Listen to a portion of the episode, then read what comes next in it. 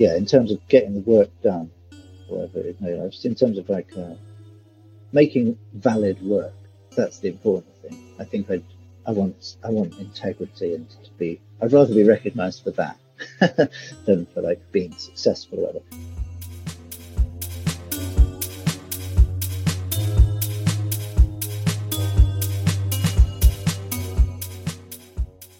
Welcome to the Flying Fruit Bowl, platform dedicated to the exploration and discussion of art and the creative process. I'm your host, Aaron S., and in today's episode, I had the chance to talk to the incredible artist, Duncan McAfee. Based in the UK, Duncan is a mixed media artist whose work focuses on questioning the limits of figurative art, creating images that blend a range of styles such as cartoons, abstract realism, and pop art. His work has a very postmodern feel underlined by the somewhat religious references he uses to title his work. He currently has a solo show at the 303 Gallery in Lowestoft, which runs into the end of April. The first place to start is this place I start with every single person is just tell us a bit about yourself and how you became an artist. Okay, so yeah, my name's Duncan McAfee. Uh, I grew up in, well, just outside Welwyn Garden City, just north of London, one of those kind of new town places. Um, but kind of in the countryside. Uh, and yeah, went to the local primary school and was just, yeah, I, I was always interested in art basically. Uh, that's kind of what I've always done. I always drew, I always did things. One of my earliest memories is making weird little, I think I had like a scrapbook where I'd go through magazines and cut out. I mean, it was a little bit weird because I was quite young and my mother was kind of helping me a little bit. I think I was cutting out women out of magazines, like the Sunday magazine that comes with the paper, and then just cutting their clothes out and then just sticking the flesh bits down into a book. And uh, so it was like, I don't know, I must have been seven or eight or something. I don't know. But that's that's one of my early art experiences. um, it was good. My mum was kind of right there backing me up. And uh, but yeah, no, and I, uh, I had an early in primary school as well. I had like a, a friend called James Proctor. If you're listening, James, big up to you. But we used to, uh, we had this big, I think it was like an A3 sized book thing, and we'd take it in turns to take it home. And one of us would, you know, draw a dinosaur, and then we'd draw. You remember Zoids? I don't know, yeah. maybe you're too young for Zoids, but yeah, okay, Zoids. So we, yeah, everyone had Zoids at that point. But yeah, so someone would then, one of us would then draw over the outline of the dinosaur with all the armor and stuff and draw the guns onto it. And uh, yeah, it was it was my first collaborative uh, project. It was brilliant, yeah. And then we ended up with this kind of thick book of like you know, you know, thirty or forty drawings of dinosaurs all made up with guns and you know, carefully rendered and coloured in and stuff. Yeah, I don't know. And I, I remember getting some prize at primary school for drawing an amaryllis. Uh, that somebody brought in once. I don't know. Yeah, so art. And then heading towards secondary school, I was, I surprised everybody because I wasn't particularly academic. I surprised everybody by passing the exam to get into a school in Horsham, or just outside Horsham, called Christ's Hospital, which is a very strange boarding school where they all wear these kind of weird um, penguin kind of uniforms, like a black ankle length coat and yellow stockings up to the knees, breeches with uh, gold buttons uh, just at the knee level, and a little white kind of tie thing that comes out over your coat. It's crazy, and I can't believe I went to this place.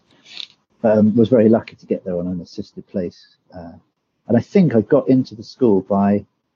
I went to it was like a sort of residential weekend. You had to go to do the exam, um, you stayed overnight and had like a series of papers that you filled out.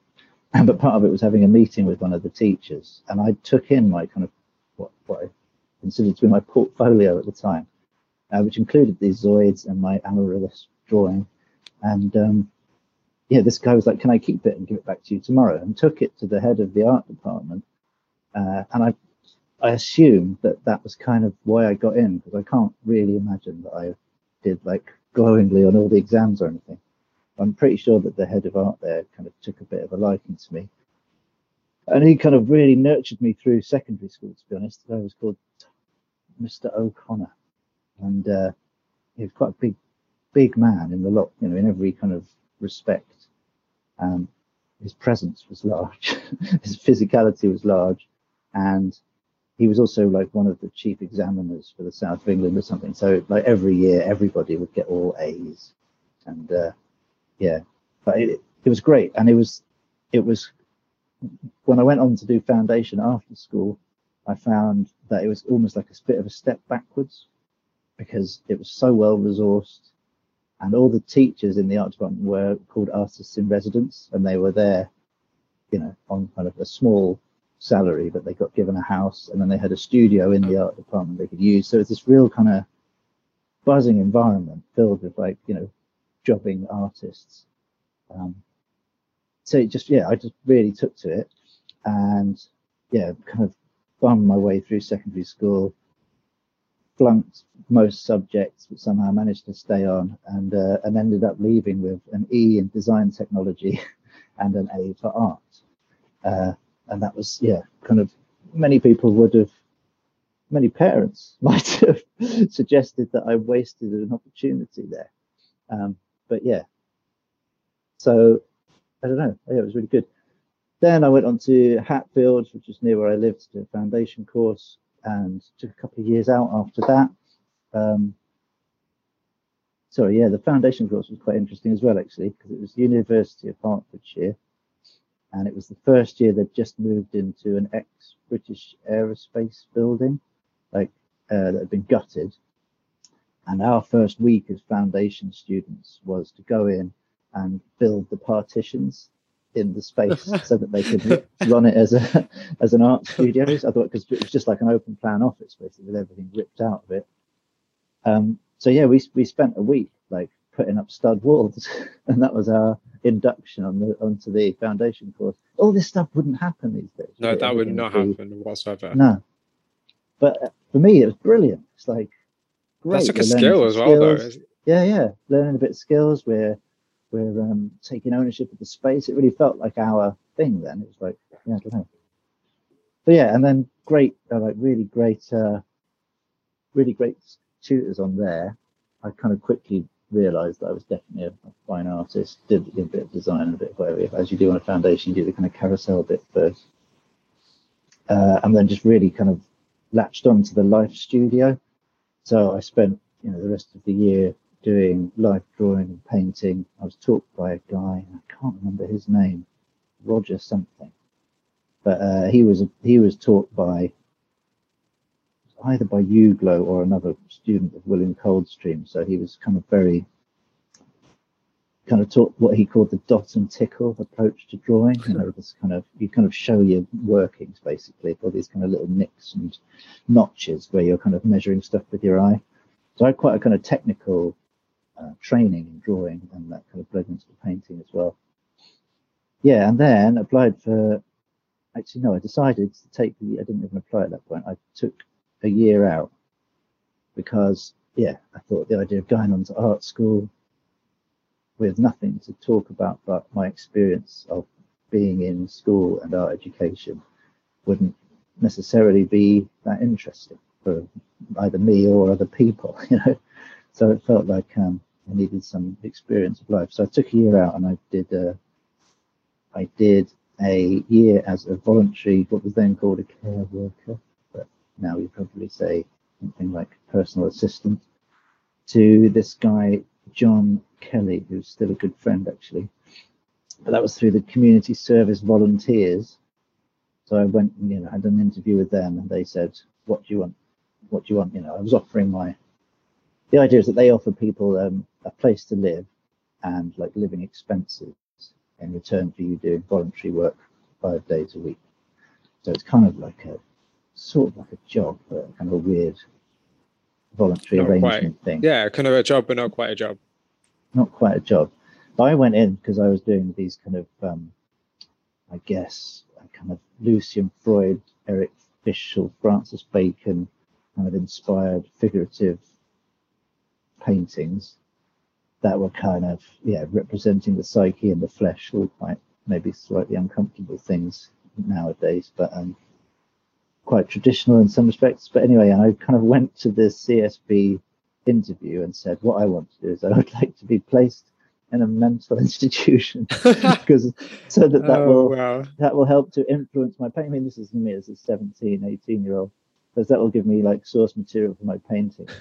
And they just went, no.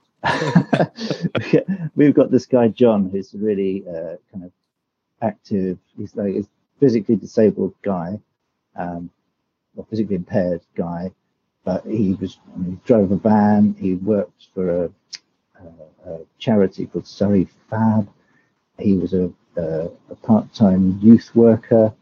He was a musician, but he's still he's still yeah he's now does like acting and all kinds of stuff. So a really active guy who just needed a bit of kind of help, you know, doing stuff like moving things around. He's got little arms and legs. So um, but that was great. So I went and did that for a year, uh, which was much more useful and much better. But yeah, and then we so some of the things we did was like he ran uh, inclusive uh, residential holidays for kind of disabled and non-disabled kids and teenagers. And we went away to the New Forest and did like a cool week there. And they were doing all kind of you know usual stuff, I guess like uh, what's called like abseiling and that kind of thing, but all kind of kitted out so that everyone could do it, even if they're a wheelchair user, etc. But as part of that, he was like, "Why don't you run a little workshop?" And so I did like a little workshop wow. with a small group, and that kind of got me uh, thinking about how I might kind of uh, yeah what I might do for money um, in later life. Yeah, um, so I did that for a year, and then having done that, I moved back home, and my grandmother was starting to kind of lose her marbles a bit. So I ended up moving in with her for a year and just kind of helping out cooking. My mum sort of said, "Oh, you've done a bit of care work, so why don't you go and live with your granny?" but in return, I had a, had a spare room at the, her house, which I used as a studio to kind of build a build my Oh. portfolio to apply for a degree. So that worked quite well. Did a bit of pot washing, cooked my nan's meals, and painted. Um, yeah, did that for a year, and then yeah, and then applied to a bunch of colleges.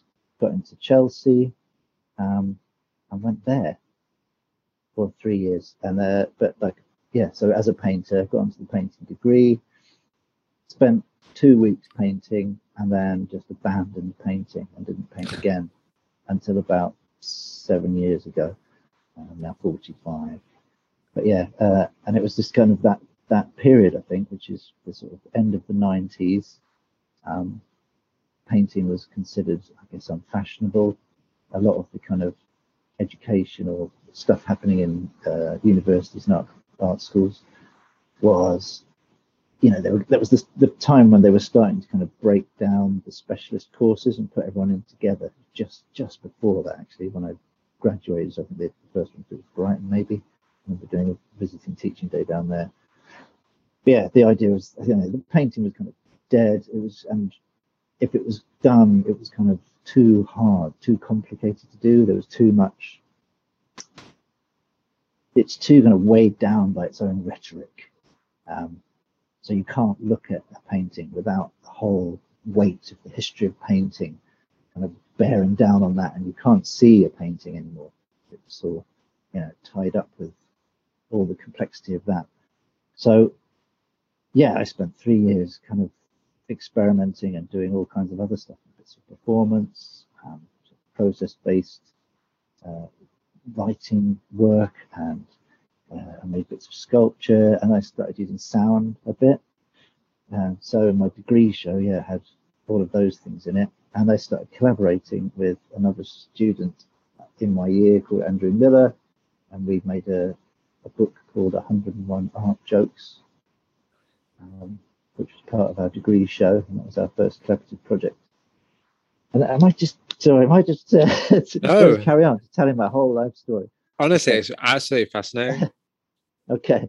Uh, yeah, so we graduated together in 2000 um, and then continued working. And actually, at that point, we both essentially, Andrew and I, abandoned our individual practices so that we would work exclusively together.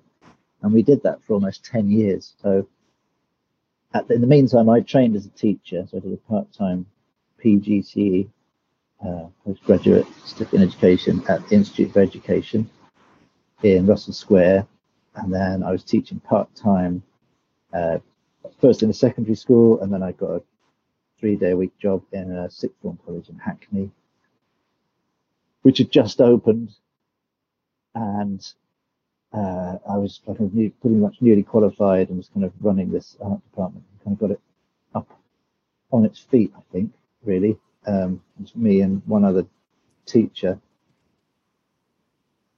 who left before. Anyway, this bit's boring. Yeah, but anyway, I worked in education. I worked in a sixth form college for a while, and then I went freelance after three or four years, um, and did sort of publicly funded projects, and including going back to the sixth form college that I taught at as a teacher, but then going back as an artist, and then Oh, wow. suddenly everyone kind of went, yeah, let's, you know, I remember doing projects when I was a teacher, where you'd say, um, can everyone bring something in tomorrow, and we're going to make, you know, either draw an object from home or something, and like two people would bring something. Yeah. so you'd so you'd bring in loads of stuff yourself. So then when I went back as an artist, I came in with all these objects. I said, can everyone bring in something that we don't mind destroying because we're going to put a speaker in it and we're going to then make like a Oh, wow. talking sculpture with this found object. And it was like one person didn't bring something. People came in with like phones and like old teddies and it was like amazing. Um, but yeah, just the response from having like a real person come in rather than your teacher just going on at you made a massive difference. So that's good. Um, but yeah, as I was saying, in the meantime, I was working collaboratively with Andrew Miller, and we kind of worked under the banner of the Miller and McAfee Press. Um, we did a number of publications, but we kind of had the idea of it being called a press. I think uh, Andrew said something along the lines of that it's more like the, the German word Verlag, which means press, but it also has a, a wider implication as something like the a site for the the arranging and disseminating of information, which sounded much more grand. But I think you know we kind of had I think we were sort of vaguely political. It was very conceptual kind of work. And we did quite a lot of stuff with sound and um, yeah, a number of yeah. We made like a collection of uh, choral records, which were all c- collected from charity shops and uh, jumble sales and things like that. And then we turned it into a kind of archive, like a museum style archive, which was all catalogued and stuff. We had did some lovely kind of public. We did a nice public audio piece for the Forbury Gardens in Reading, which was very nice. But yeah, and then we found that as we went on, the more we, the more, the better. Our work was very conceptual, and the more time we spent talking about work, the better we got at arguing ourselves out of making stuff. so it got to the point towards the end of that 10 years where we just kind of said, should we take a break? And we, um, we kind of split off and both of us started making complete different work, almost like going back to what we knew a bit. I don't know. I, I, I was still making a lot of sound stuff at that stage, but yeah, we both started working a lot more intuitively and uh, yeah, I've lost my trail a bit, but what, what have I done my entire life yet? I haven't. No, I've only got up to like, okay. So yeah, we did that. So we took a break. Yeah, I went back in the studio. I started making a lot of collages.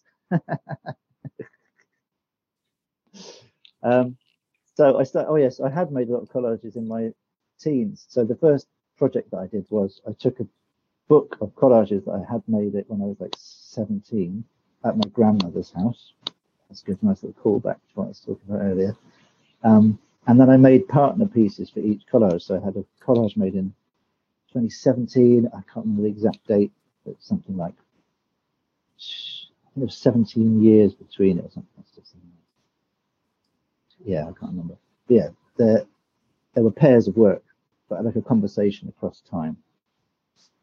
Um, and then I got into kind of cutting up all my old photographs, and I made these weird collages, which were literally my, you know, family photographs that I destroyed and then turned into these strange sort of totem pole things with bits out of magazines and sort of re uh, rearranging my own personal history and mythologizing it, playing around with the idea of memory as a creative act and stuff like that. And then slowly I started to kind of make collages which had little bits of paint, you know, the brush mark in it. And it was like I was kind of refusing to admit that I wanted to go back to painting. But um, slowly paint sort of crept in. And then eventually, in about, I think, 2016, 17, I kind of decided to go back to paint and admit that I was a painter again. And suddenly found that rather than it being this kind of really problematic, torturous, heavy activity, it could be a really fun, playful activity. And um,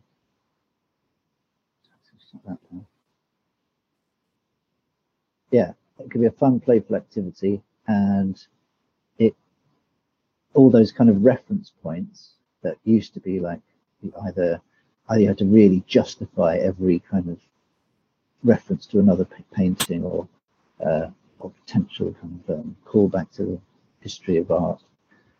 Um, oh yeah, I, before that was difficult and problematic and had to be really carefully thought out.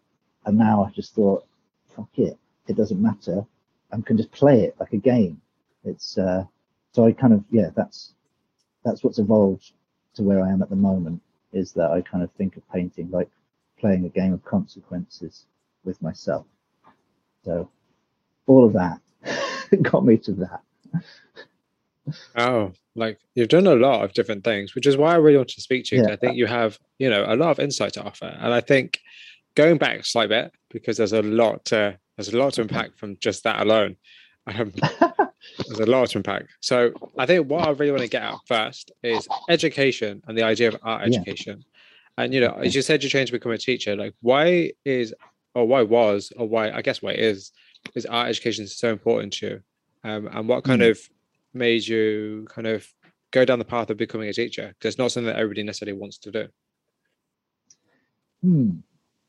So, art education is important to me. I don't know if art education as such is important to me. I mean, I think it's important to the world, but for me, it was more just about doing art. Like, you know, making things, making images. I think that's that's what's important to me and what I have to do. Of my way of, of mediating the world and staying sane. I'm already getting a bit twitchy, you know, after a week off. The holidays are fine, but you know, I kind of want to be back in the studio. That's my natural habitat. Um, and the second part of the question was what? why is education? Or why did I become yeah. a teacher? Yeah. Yeah. So that was that was I think that was on a really kind of quite a pragmatic kind of level, where uh, so within the environment of the art school at that stage, there was still we, I was at the tail end of when most of the people who taught me were had just kind of walked off their degree and had a mate ran a foundation or run a course somewhere and kind of just walked into a job as a either a visiting tutor or a or a kind of like have a permanent position somewhere. And they were just trying to kind of pick that apart and you know telling everyone that they needed to go and do a course and get kind of proper like recognized affiliated kind of qualification in order to be able to teach so I, in my mind, I was thinking if I do this, I get a bit of teaching experience under my belt, then I can go and work on a foundation course. I'll get, you know, I'll be better qualified. I'll be, my CV will be better to go and do a, be like a visiting tutor on a foundation course, which is what I imagined that I would end up doing. Would be like, yeah, part time in the studio, part time on a foundation course. But it didn't really happen. what um, yeah, well, I ended up in the sixth form college, and it was kind of hard work. And I think, yeah, then the realization as well that education was just getting worse. It's got progressively worse. It's like funding funding has been stripped out. Mm. Um, you know, consecutive education secretaries have made the curriculum like tighter and more prescriptive and sidelined art further and further. Well, you know, there was talk even when I was working in this. I taught in a private secondary, where I did a, maternity cover. So I taught two terms. It was my first job, and there was talk then that this was St Dunstan's and um, Catford in southeast London. And they were talking about potentially moving on to sort of the international baccalaureate model, like moving away from G, uh, from A levels to do this baccalaureate model, where you kind of yeah choose a range of subjects, and it's but you end up with one qualification at the end of it. Art was a bit kind of secondary in that. It was hard to kind of be to specialize in art, I think, from what I understood. But one thing I really liked about it was there was a there's a section in it where you have to complete an essay which sets out your developing philosophy about the world and your place in it. And it's unassessed, but you have to complete it, otherwise you can't get the qualification. That's, that's interesting. That's kind, yeah. So that's kind of where there's those kind of things where I mean that's a challenge. Holistic. Well, yeah, but it's I think it's important. Like you leave school with no, you don't have to think about anything. You don't have to consider who you are and what you what you mean and what the world means. And, do you know what I mean? You're not you're not really told to or like encouraged even to think about that. You're, you're almost the opposite. You're encouraged to yeah. kind of be a machine that kind of gets these qualifications in your belt and goes out and gets a job and blah blah blah. I don't know.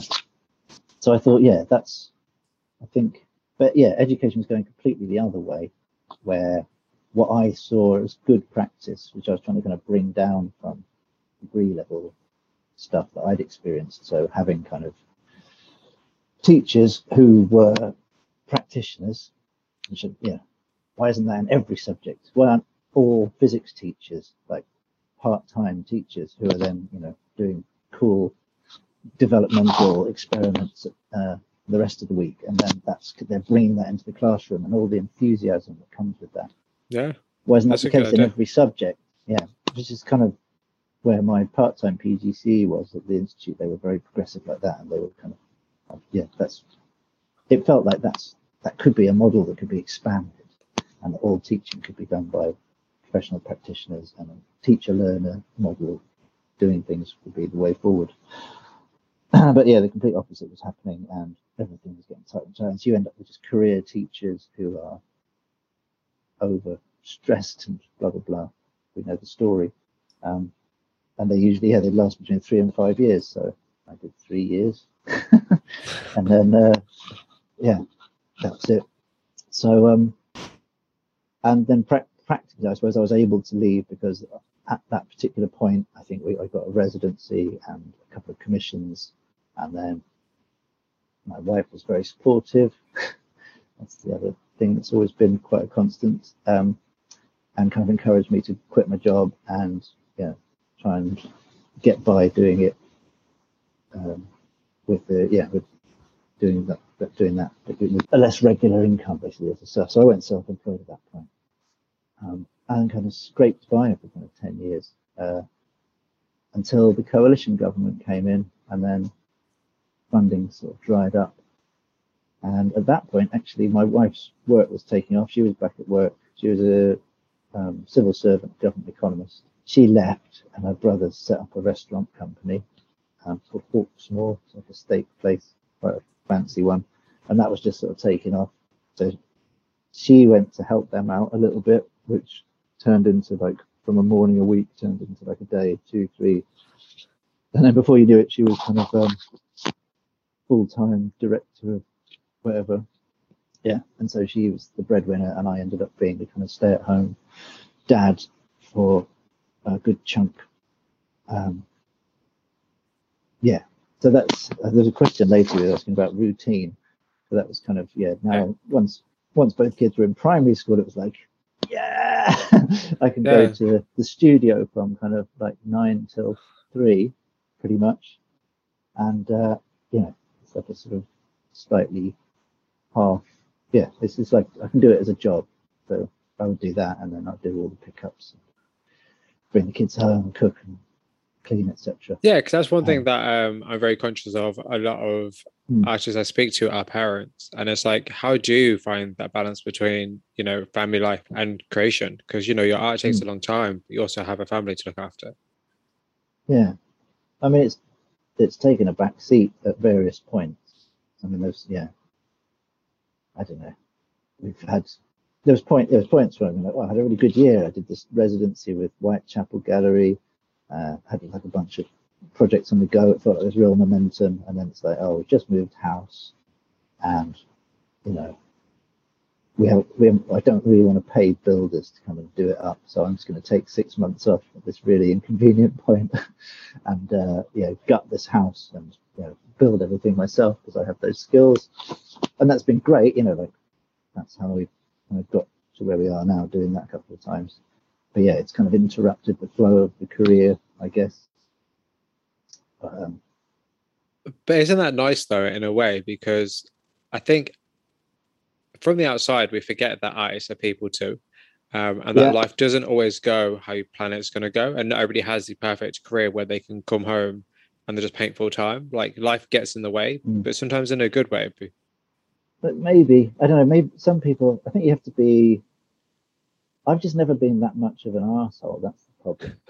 like, you know, people have to be like totally selfish and like tell everyone else to go away, you know, whatever, I'm going to do my thing. Um, and yeah, I don't know. I've never been, I've never been that kind of, I've never been that ambitious, and I've always kind of, yeah, wanted a bit more balance. I think.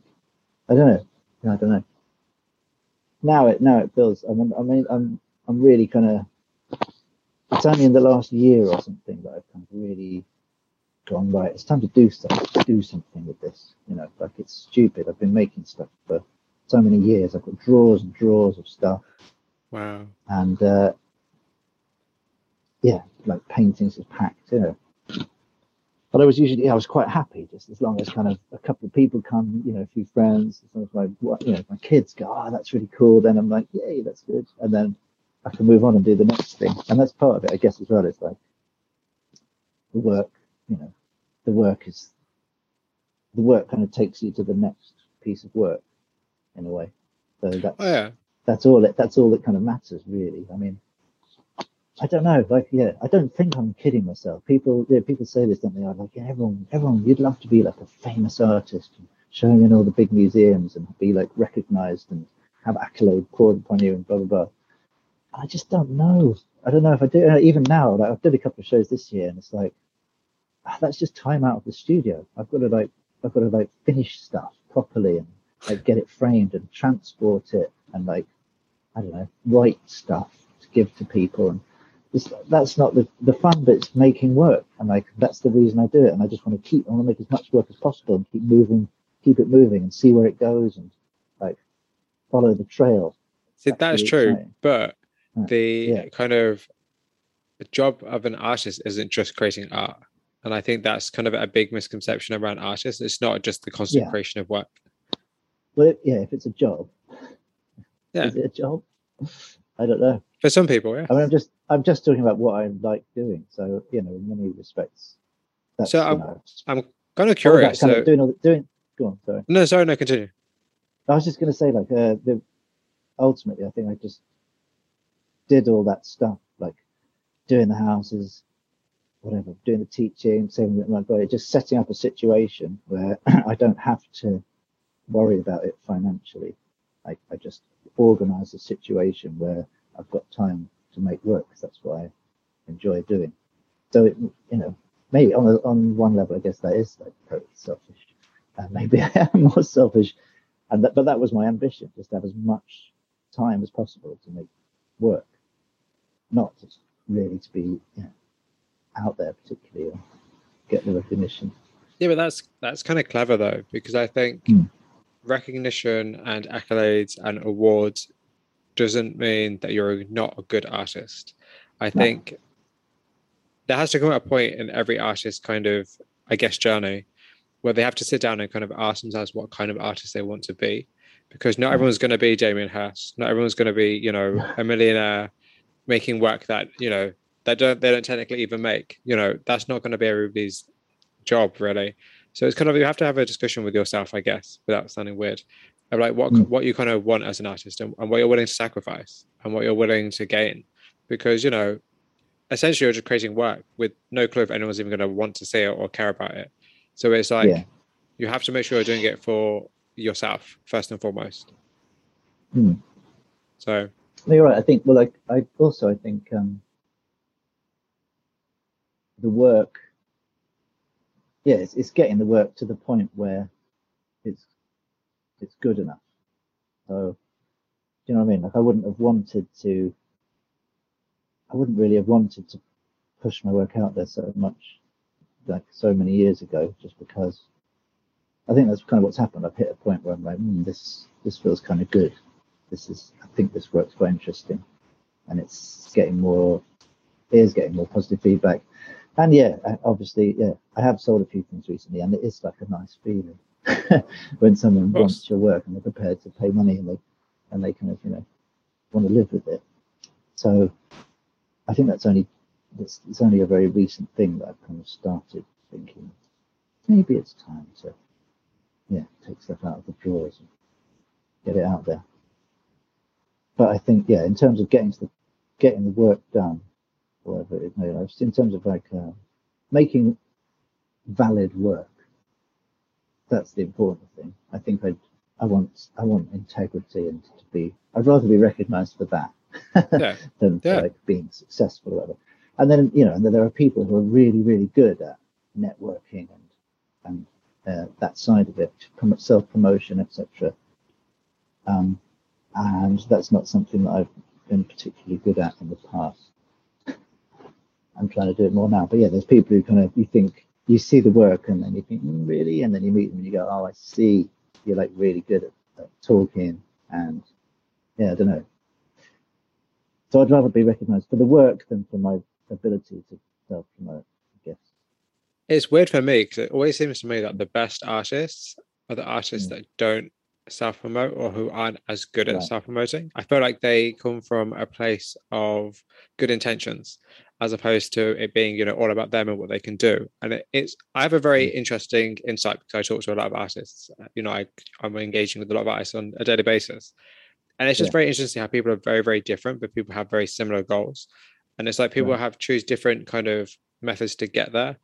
Um that's just a really interesting observation and yeah. I like your the fact you said it's about integrity. I like that. I think that's very it's kind of very noble of you i guess in a way. Um because it's like you're not doing it good because you're not doing it for like oh I can just create this and it will it will sell and people will love it and it's cool. You're like, you know, actually I want the mm. work to be valid in your own eyes before anybody else even sees it. And it's crazy that you've got sorry, and I was saying it's crazy, you've, got, crazy you've probably got so much work. And you know, other artists in your position would have created content from that work and would have had, you know, social media sites running back, you mm. know, 10 years or whatever. And they would have like, you know, quote unquote used that for for success. But you've left it in a drawer, which is probably, I imagine, largely insane. Um, and that yeah. says a lot about you, I think. Yeah, I don't know. I probably did stick some of it on social media, but I don't know if I, I don't know how good I was at it. But, uh, what is the biggest challenge of being an artist? Yeah, probably the money. Uh, that was what I was thinking of actually, because yeah, if I wanted to be rich, then I would. But there are so many better ways to make money. Like, why would you want to be an artist? It's not that's not a good like it's not a good hit rate. Do you know what I mean? We'd be better off, I don't know, anything. Just take out a loan and like oh, this yeah. Do property. That's like there's loads of money in property. Do property. If you want to make money, to do something like that or become a day trader or something. Um so yeah, I think that's that's the, the, the challenge is probably how you make a living out of it. And yeah, my philosophy has always been to not to kind of engineer a situation where you don't have to make money and then you can make the work without any compromise. And then if that, I'm kind of, this is, I'm at that tipping point now where I'm sort of going, right, I'm going to do this full time and try and sort of push it out there a bit more and take a bit of a risk. And it would be nice to sell some work. But, um, yeah, I got to this point without kind of having to compromise the work because I've been making money elsewhere with teaching or whatever see living with my wife.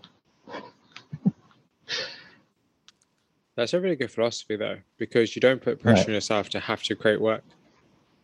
Right. You know. Yeah, that's. Mm. But then I do have to create work because if I stop a bit, then I go a bit wonky.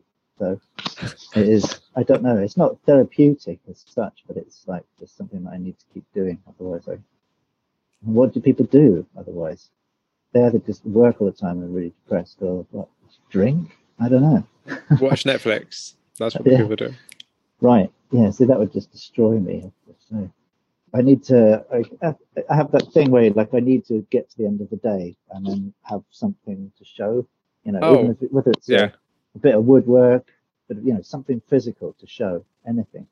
Um, and then, yeah, art is like the, the best of those.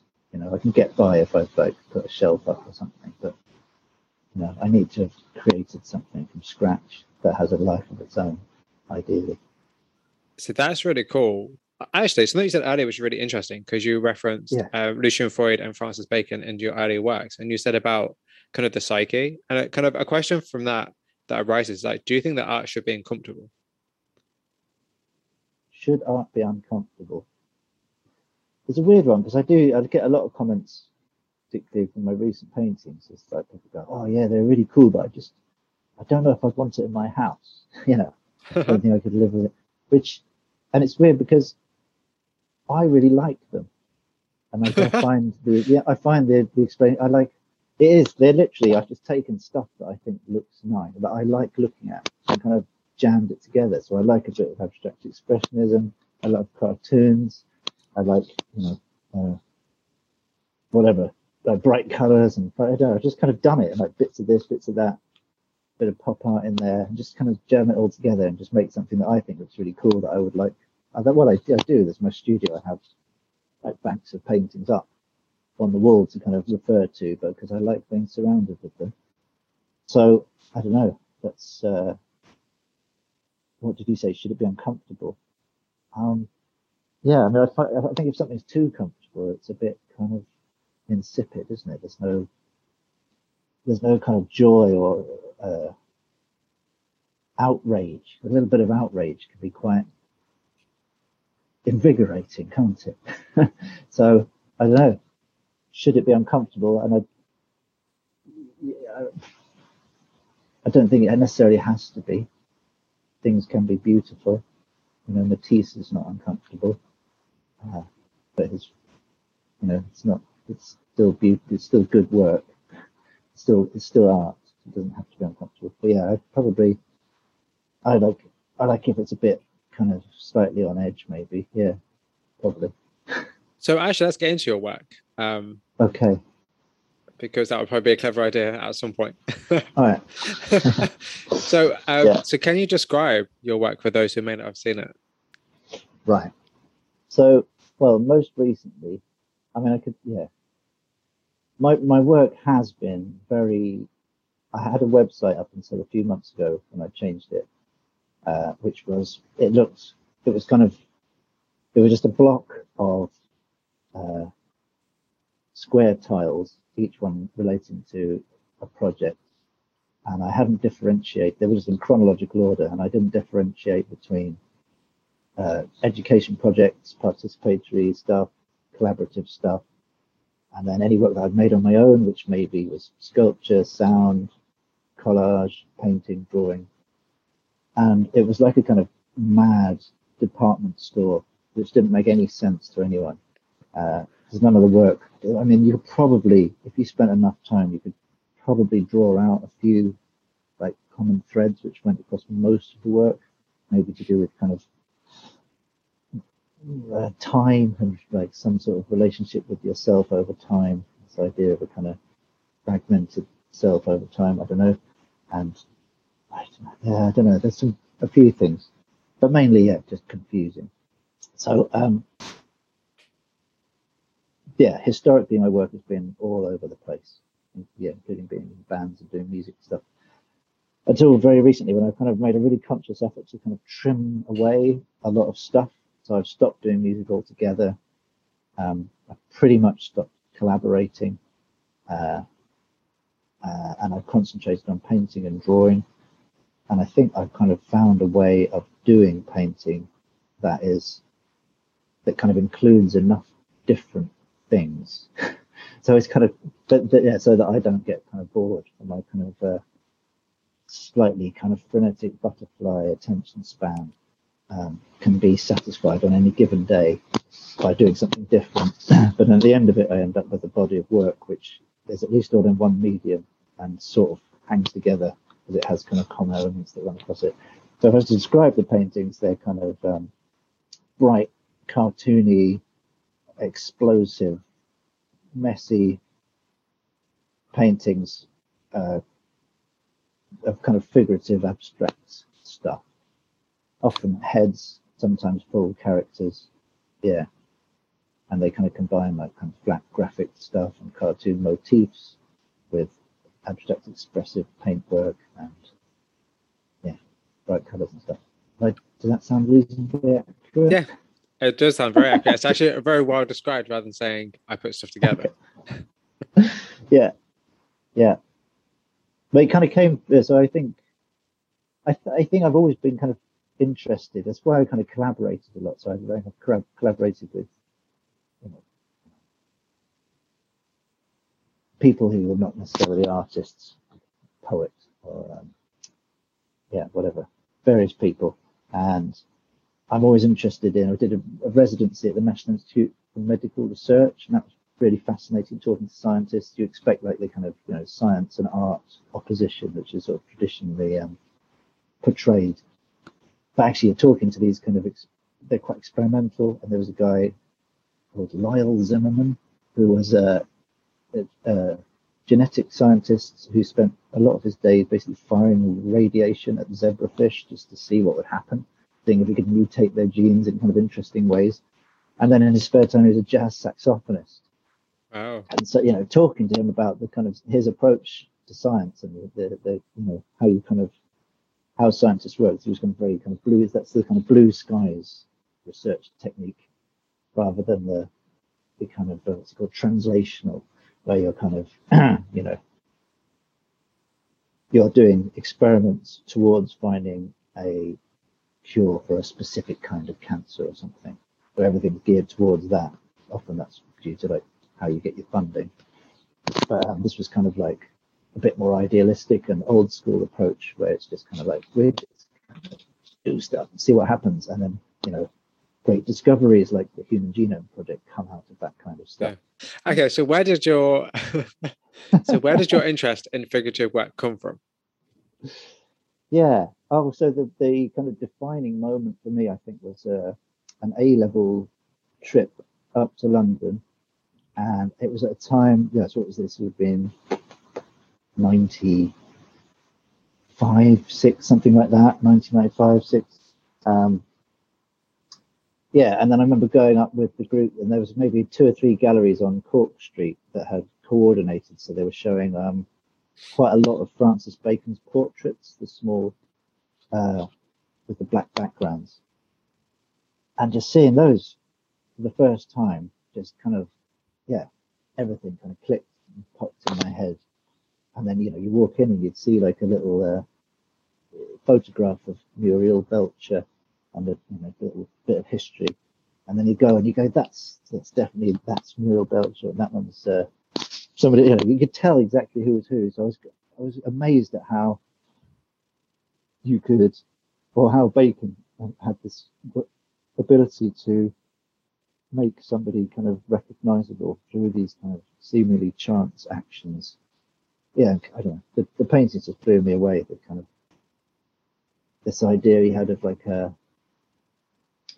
capturing somebody as they, you know, the, capturing the absence of someone almost as they kind of left, like the, the, almost like the residue of a person.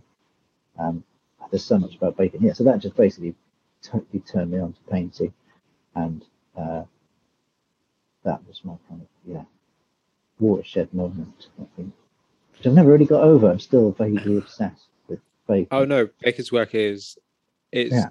it's really incredible because actually it's transcended very well through the years.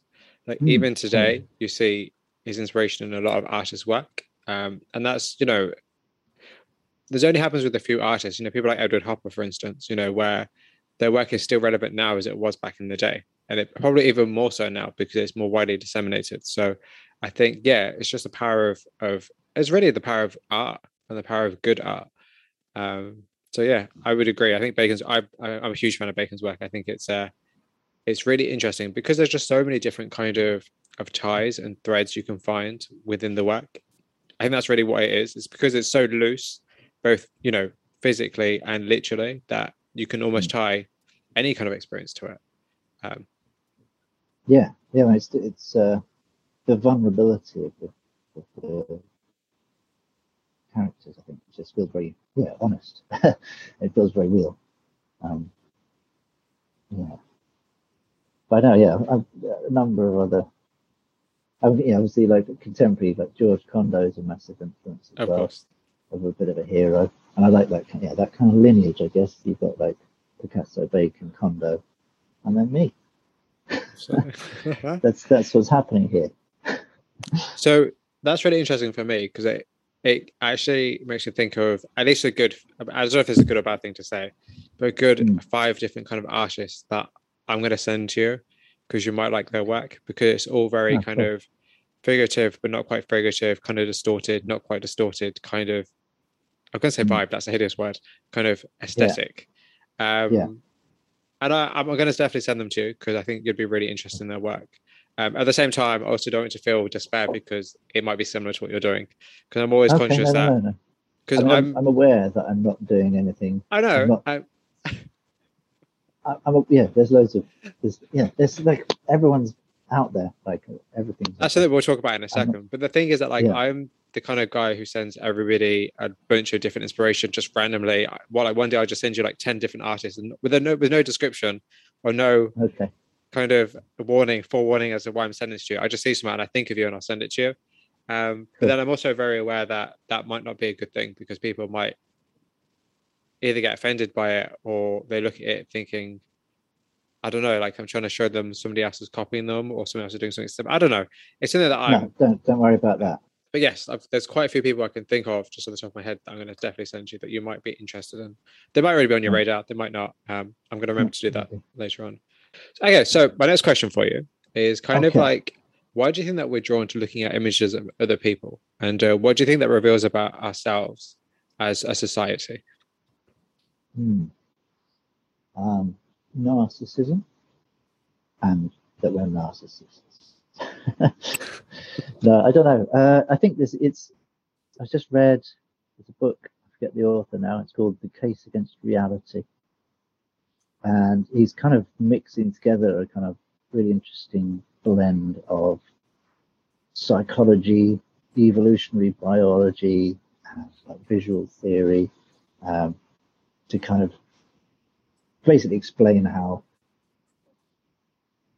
the world that we experience doesn't exist. It's you know obviously we kind of we we traditionally I suppose people think that we somehow kind of reconstruct what's here in our head, and so we have this kind of 3D model of stuff that is actually there, and it's quite close to the truth. And then the more that we've evolved, the closer we've got to seeing what's actually there.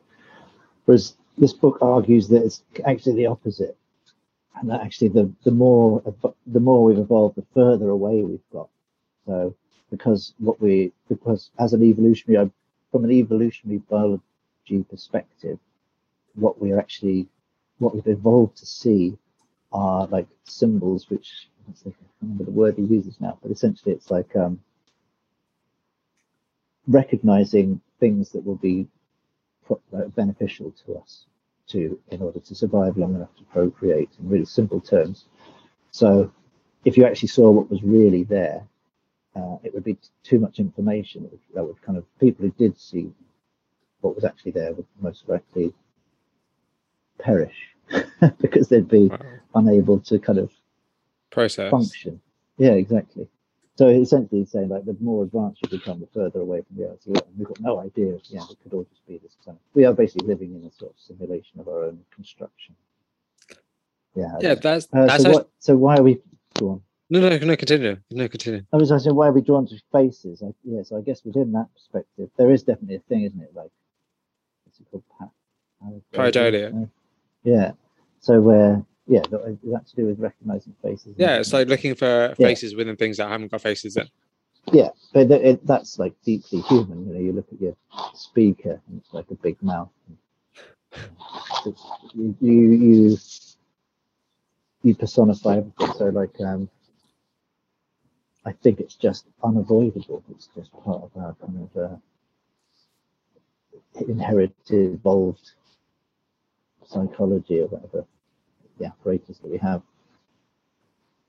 So, style is something that I think is kind of like the bane of a lot of artists in terms of like having to feel like they need a style or they have a style or they need to be original. Um, like, would you say you have a style? So yeah, I'm a big fan of Daniel Richter, you know, the Yes. German painter. Uh, he so there was something he said in a recent interview, which was along the lines of that style was once a method that's turned into a bad habit. So Mhm. I kind of I like that. I don't really I don't see the point of style in a way. My I guess you could say I've sort of settled a bit on this with the exploding heads that there is a kind of stylistic rep- repetition in there. But I feel like it's gonna it's gonna change and move on. Yeah, I feel like I'm kind of anti-style. I'm more like maybe. Oh no, you're still there. Sorry, you went you went really still and quiet. I thought we cut out there. So I was I'm more interested in kind of like I, I think I think it's there, there's always a sort of a bit of irony involved with what I'm doing. And when I was doing lots of drawing, it was always kind of slightly kind of ironic, really exact sort of A-level style pencil drawings, and then you know painted elements that looked like pieces of paper collaged on, but they were actually painted. So now it's like yeah, like sort of self-consciously using an abstract expressionist style for like a bit of this painting, and then I'll kind of do a like graphic, cartoony kind of graffiti style for something else. And I don't, yeah, it's like I'm not really, I'm not really d- doing a style of my own. I'm just kind of like quoting, and I guess it's a sort of postmodern thing, isn't it? But yeah, it's a sort, it's very self-conscious kind of thing going on there. So I don't know. Yeah, that's just, just that's just what you asking about style kind of triggers in me. No, that's perfect. And do you think, um, well, not do you think, like, but is originality important to you and the idea of like being original? Um, I don't. If I feel like I'm just, I always want to feel that I'm doing something new, at least to me. So whether that's original, I don't know. But it's definitely kind of. I mean, it was yeah. Without showing, that's the yeah. Just going back to what we said earlier about showing stuff. So without showing anything, it's like I don't even. I never really needed to finish anything. You know, you sort of get to a point Yeah. and go, mm, I've learned what I needed to know from this, so I don't need to finish it now. I can just move on to the next thing. That's already kind of set up some new questions for me to deal with in the next thing. That's a very interesting perspective, as opposed to just being like, Right. yes. Um, Right. And actually, it kind of makes me consider like the idea of, and this is something for later, but I'm also asked a bit now in terms of like the idea of spectatorship in your work, in terms of like, Mm. has the fact that people are now viewing your work changed the way you Mm. create it? Yeah, that was an interesting one. I think yeah.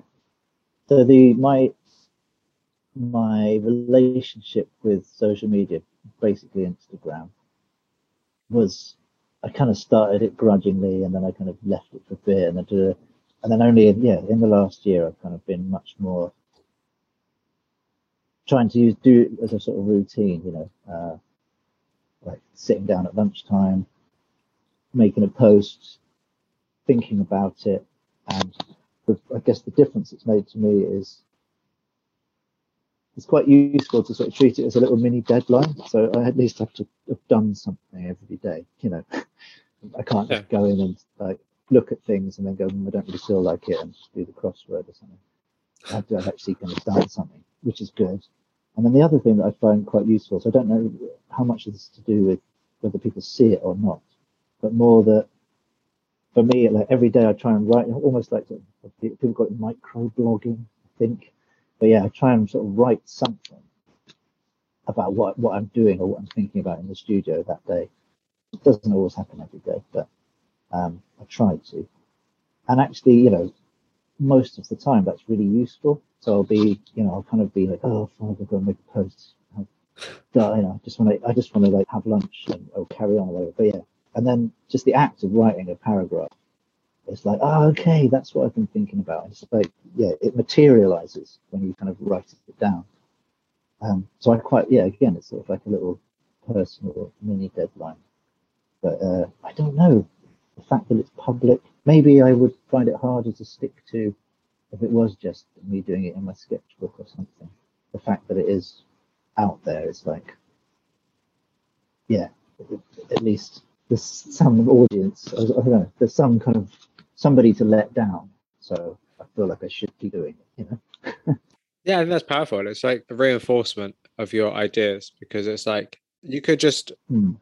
I think sometimes, although saying that, sometimes social media can be feeling like you're, you know, screaming into the void, I guess, a lot of the time, because you don't know if people are going to respond. And if the type of people you want to respond will see the work. And there's a whole kind of algorithmic, you know, challenge. But um, I think it's kind of holding yourself accountable, really, more than anything. Well, I've had some really, I've, on the whole, yeah, obviously, I mean, Instagram's incredibly frustrating, and you have days where you're like, just what's happened? Like, no one's, like, I don't know, but suddenly I'm down to like 20 likes for the last three days. What's going on? And then it'll send you a little note saying, hey, pay to go, go pro, or whatever it is.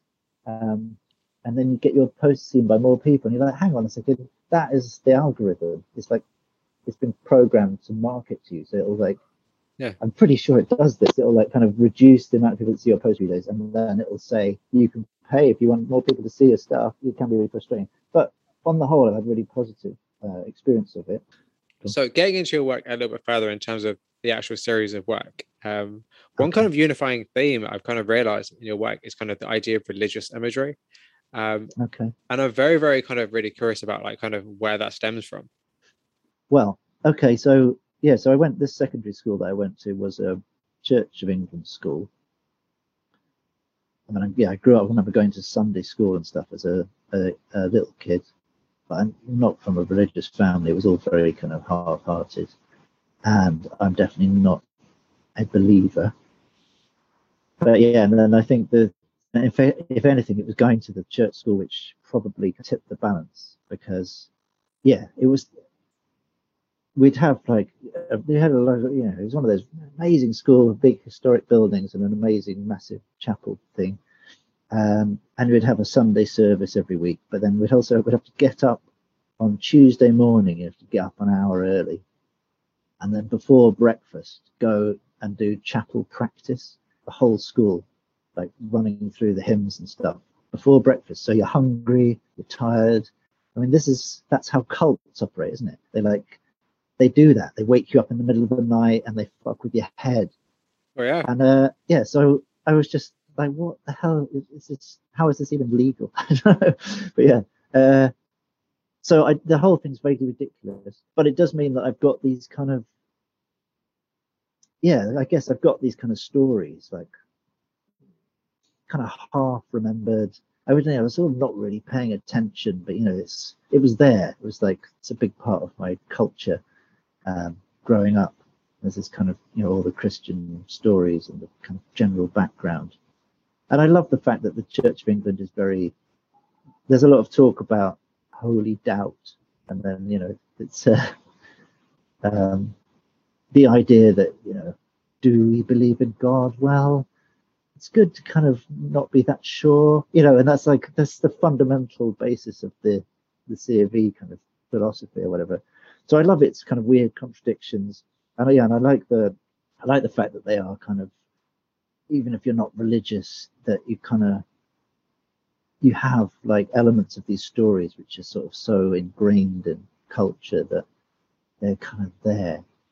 Um, a bit like I know, you know, and and they could be, and I yeah, I like to think I use them in almost just as that, as like kind of um, triggers uh, or ways in uh, and they could be as valid as uh, a, a, kind of motif from an advert or uh, a, a, a, bit lifted from a historical painting or a modern painting or whatever. Um, again, all sounds very postmodern, I guess, that kind of flattening out of the value of things so that everything just kind of has equal status. So um, I'm kind of curious though, like, do you ever yeah. worry that people might take it the wrong way? Say like maybe people mm. who are, you know, strongly religious, maybe they may see it as, you know, not necessarily blasphemous, but maybe see it as, you know, kind of shock value or kind of like, oh, you're doing it just to provoke. Mm. yeah, and I don't. Yeah, I mean, I was because I, I was looking at. I've been looking quite a lot at Rembrandt and his late religious portraits, and they're incredible. And I think I don't know, maybe there's something about him and the way that he approached the subjects. I mean, you know, he dressed up as the prophet Paul and did like portraits of himself, this kind of weird rag wrapped around his head and that slightly kind of quizzical, supercilious kind of expression. I don't know. Is that is he taking the piss or is he? I don't know. But I think yeah, what I think about it is that it's it's honest. It's like humanizing and getting inside them. In the yeah, maybe I don't want to. Am I overstating it there? But it's in the same way that Rembrandt did. But I think that it's like humanizing these characters and turning them into like yeah, like I don't know, confused, lustful, messed up people. They kind of are all over the place. And then, yeah, in terms of like, in terms of like reverence to kind of historical stuff, I was also looking at the kind of Hindu iconography and like they're in and around the Kama Sutra, and just sort of, you know, setting that off against kind of Western, staid Western traditions um, with Christian imagery. You know, and there's like, I've read through the Kama Sutra or translation of it recently, and there's loads of really progressive, there's some like not so progressive stuff. It's quite patriarchal in a lot of ways, you know, like people having lots of wives and stuff, but there's loads and loads of stuff about like giving pleasure to women and women, uh, yeah, like the openness about sex and sexual pleasure. And it's not like, it's very different to, uh, what we grew up with, I think, our kind of understanding of these things. And uh, yeah, and also the kind of um, the graphicness of the imagery, like really kind of like lots of nudity and penetration. And these are kind of uh, what's the word like holy objects or whatever, sacred objects. People having sex. Um, so I'm just, I guess it's asking questions about about that. Why is that the case? and why is, uh, yeah, how things kind of like compare with each other? I don't know. That's the whole thing, isn't it? With like religious religion and kind of compare religions across time with each other and kind of go, oh right, and try and at the center of all this, there might be some truth, but surely the fact that they're all so different and kind of tells you something. If you have like a mildly analytical or inquisitive mind. Yeah. So I don't know. Am I trying to cause offense? No. I'm not trying to offend anybody, but I think I'm definitely trying to like poke at things and kind of open them up a bit. Yeah. So is it important for your work to kind of provoke discussion? and kind of be like, you know, make people question what they're saying and kind of, you know, just generate discussion with one another, not even necessarily with you. Hmm. Um, yeah, I guess so. I think, oh, yeah, I think these days my work is much less about ideas and much more kind of, much more direct and intuitive. So I've made a, a real conscious effort in a way to sort of try and think less and do more so yeah, that's something I've found recently with like making these. Some of the I did those big ink drawings. Uh, the Paul series, I think you mentioned them in a yeah. question that you might ask later. But yeah, and there was this kind of thing of. I was just thinking in terms loosely of kind of Rembrandt's kind of building up of glazes and stuff, and kind of approaching the image in quite a kind of technical way of like how I built it up with like layers and layers of diluted ink and then you know bits would get darker and other bits would be left.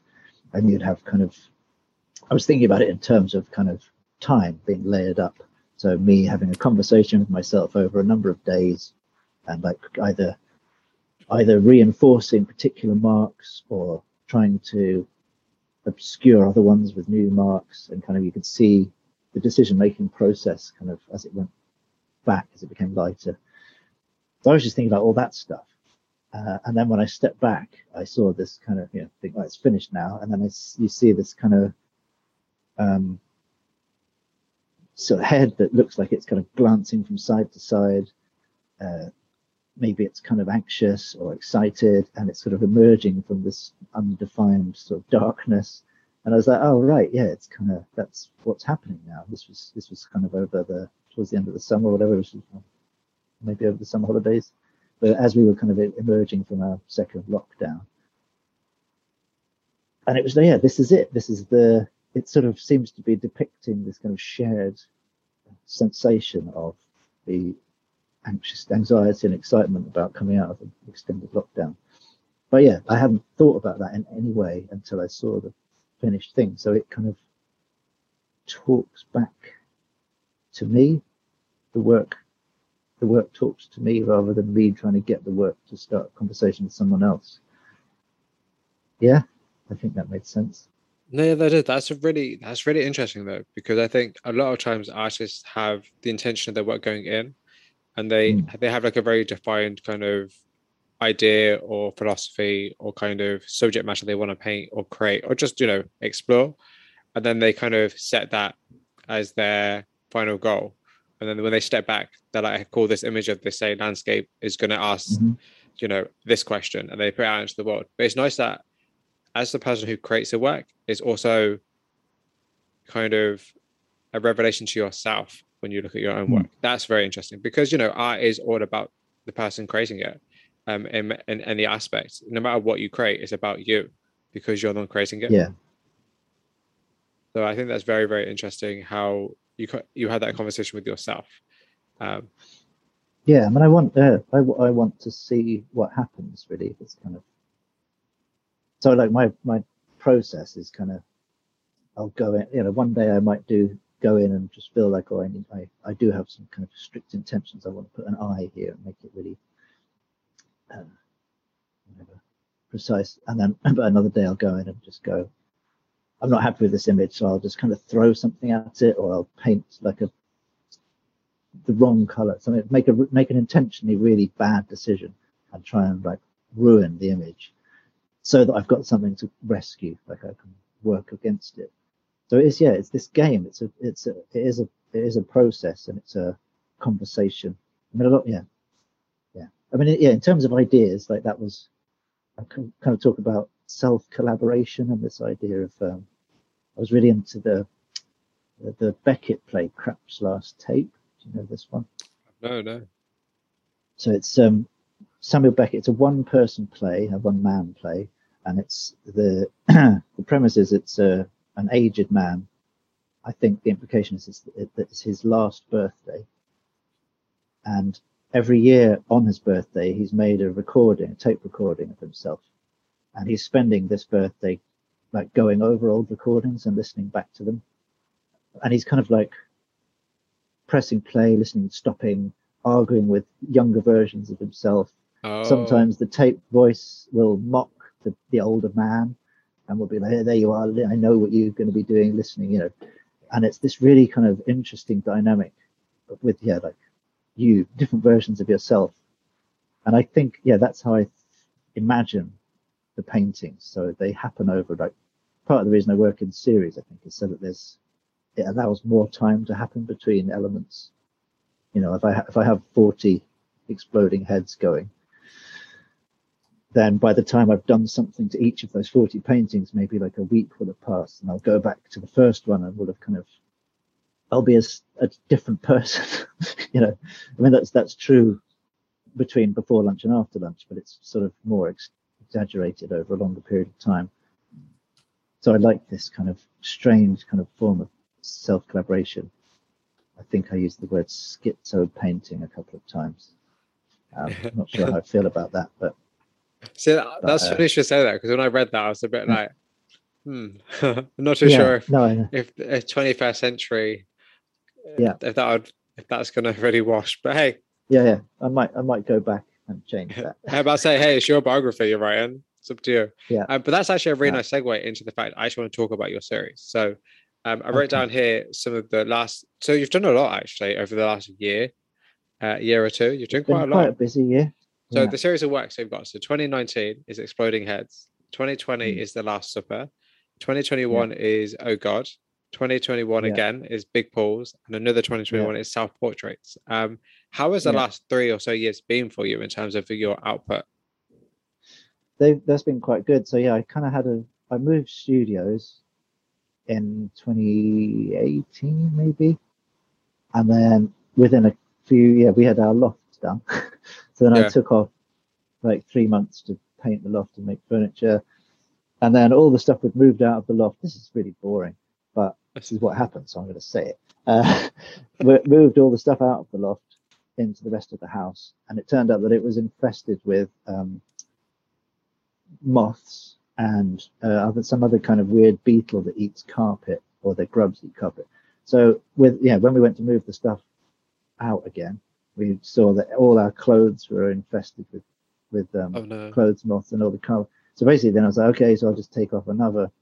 Ended up being nearly a year, and just rip everything else out room by room, and you know, clean it and repaint and put down non-carpet floors. And so I took a year off basically to do up our house, which is you know a great privilege, um, and I very much enjoyed it. But so then it was only after that coming back into the studio, yeah, that, that it kind of all kicked off properly. And then, yeah, now that we've decided that's it, we're staying in this house, it just feels like time to get on with it. So yeah, I've been pushing quite hard with the work, doing a lot. I'm in every day during the school day. Kids are a bit older now, so they're both at secondary, so I can actually you know stay a little bit later um, and do almost a full day's work, which is great. Um, and I've also started this Turps, doing the Turps sort of mentorship program. They have a, the off-site thing, which is brilliant. Um, yeah, I'm getting a lot out of it actually. We've got um, so I don't know if people know about Turps Art School. No, if you want to explain it, that'd be perfect. I didn't actually know about this. No, okay. So it's um, Marcus Harvey set it up, and he was the guy who did the Myra Hindley painting with the handprints that was in the Sensations exhibition. He's a great artist, uh, and I strangely knew him slightly because he uh, both our kids went to the same primary school. Oh wow. he lives locally as well. So I've kind of yeah occasionally said hello to him, and on a couple of occasions ended up in a pub talking about whatever. But anyway, and then yeah, so I knew he'd started this art school, and I'd kind of ummed and ahed about it a bit, and then thought with the kind of push that I'm trying to do at the moment, I thought I'll give it a go. Uh, and they they went. They've got a, a building up in Elephant and Castle where they have a think 20 artists in their studios on site. And then after a few years of doing that, I think, I think when they started, like 2016, something like that, maybe.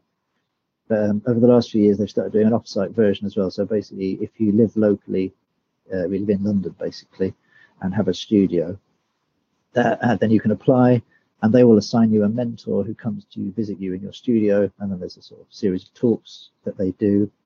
Um, and you you get kind of put together with a group of other painters of your peers and you meet up with each other and do group crits and visit each other's studios. And it's been really really interesting and really good. And in terms of yeah building a bit more of a, a network of people to talk about painting with and that's been fantastic. So yeah. The original question but i can't remember Doesn't matter. It's fun. Yeah. I can't remember what it is either. Half Oh yeah, I've done it. Yeah, doing a lot of work. So that's so That's- so that's yeah, that's also introduced a number of other like mini deadlines. So I think yeah, at the time, so I applied for Turps what probably in March or something last well, this year. It's not yeah, so last year by the time this comes out. Yeah. Um, and then but and at the same time maybe applied for three or four other things as well. And completely uh, you know my understanding of applying for things is that you apply for 10 with the idea that you'll get one. That's what we used to do when you know, with the public funding side of things. And i think i applied for like five or six and got like four. And was like oh god this is going to be a bit busy. So yeah uh, i had uh, i started Turps in september i had a show over the summer in brixton at a nice little gallery called brixton art club which is like a new new thing and then was in like a uh, had a feature in a magazine and had like a nice interview with a um, Spanish website, which I think you looked up, the arts and culture one. It did indeed. Yeah, very, just kind of all it all good. it all kind of happened, and then once you get a bit of momentum, you kind of don't want to you you don't want to like let it slow down really. So it feels like you just have to keep pushing. Oh yes, and then the Oh God series was like um that's an artist called Dallas Sites who used to live in London, and I I knew him because I'd done a residency in Norway with him Oh, uh, wow. in Stavanger, um, which he set up with another artist, um, Kenneth Varp, who's Norwegian. Um, so yeah, I spent a couple of weeks out in, in Stavanger doing a residency and got to know him a bit out, out there. Um, mutual friend stuff. Anyway, he's moved back to Calgary in Canada now and set up his own kind of independent, um, uh, like a curatorial project called Kyle Marks Projects. And then he was keen to do something with me and invited me to do like a sort of online thing where they'd pump, pump out a painting each day for a week. So I made those. It happened to run over Pentecost. So Oh, I decided to look at historic history paintings of Pentecosts, like Titian's and Van Dyck and such, and then kind of do very loose sort of transcriptions of those, um, playing around with kind of my slightly cartoony imagery and stuff. So I did that this year. That was that was good. Um, yeah, it was just it was good. Lots of things kind of just popped up. Um, that was that was a lockdown project as well, which kind of ties into something gonna. Yeah, but I say that's what I forgot to ask you at the start. It's on, on, Yeah. on the top of the list. But like, how was the uh, kind of COVID nineteen lockdown period for you? I mean, at the point, you know, we're recording this in December twenty twenty one, I almost said twenty twenty, Uh-huh. in December twenty twenty one, and you know, we might potentially go back into a lockdown potentially. So, how Mm. did the kind of that whole period of, you know, the initial lockdowns affect you and kind of affect your workflow? Yeah, well, I, I had two distinct phases, I think. So there was the initial phase, which was, you know, as as with most people, probably like mild panic, um, and actually I didn't make anything for three months at all. I didn't go in the studio. I just came home, and we are lucky enough to have a, a bit of a garden. So I just dug up the lawn and turned it into an allotment, which seemed like the only rational thing to do at the time. Um, and then, kind of three months in, and we realised it was, yeah, the kids were still going to be off school. I don't know, yeah, just kind of then it started to get a bit of a grind dealing with homeschool and digging. There's only so much of that you can do. But then the second lock, by then, by the second lockdown, um, my kids both, well, one of them was in year five, six, sec- uh, primary school, and the other one was already at secondary school. They've both become quite independent and very good at. In some ways, I think it was quite good for them. They're quite, you know, they kind of log onto their computer, get their tasks for the day, have like a live meeting at such and such a time, and they had planned their own day, and they were both really quite good at it. So I think for certain kids, I think the whole thing was quite good, and probably helped them a lot with some life skills. But by that stage, I was like, okay, well, I can still go to the studio then during the school day, and I became got quite into it, and I yeah, I started off doing a lot of drawing. So I had a lockdown sketchbook, which is like a big fat thing of like 100 pages or something, and I just made two or three drawings a day, which I've yet to do anything with. I've got all stacked up here. I keep needing to scan them and uh, put them on my shop or something. I don't know. What do people do with stuff? But yeah.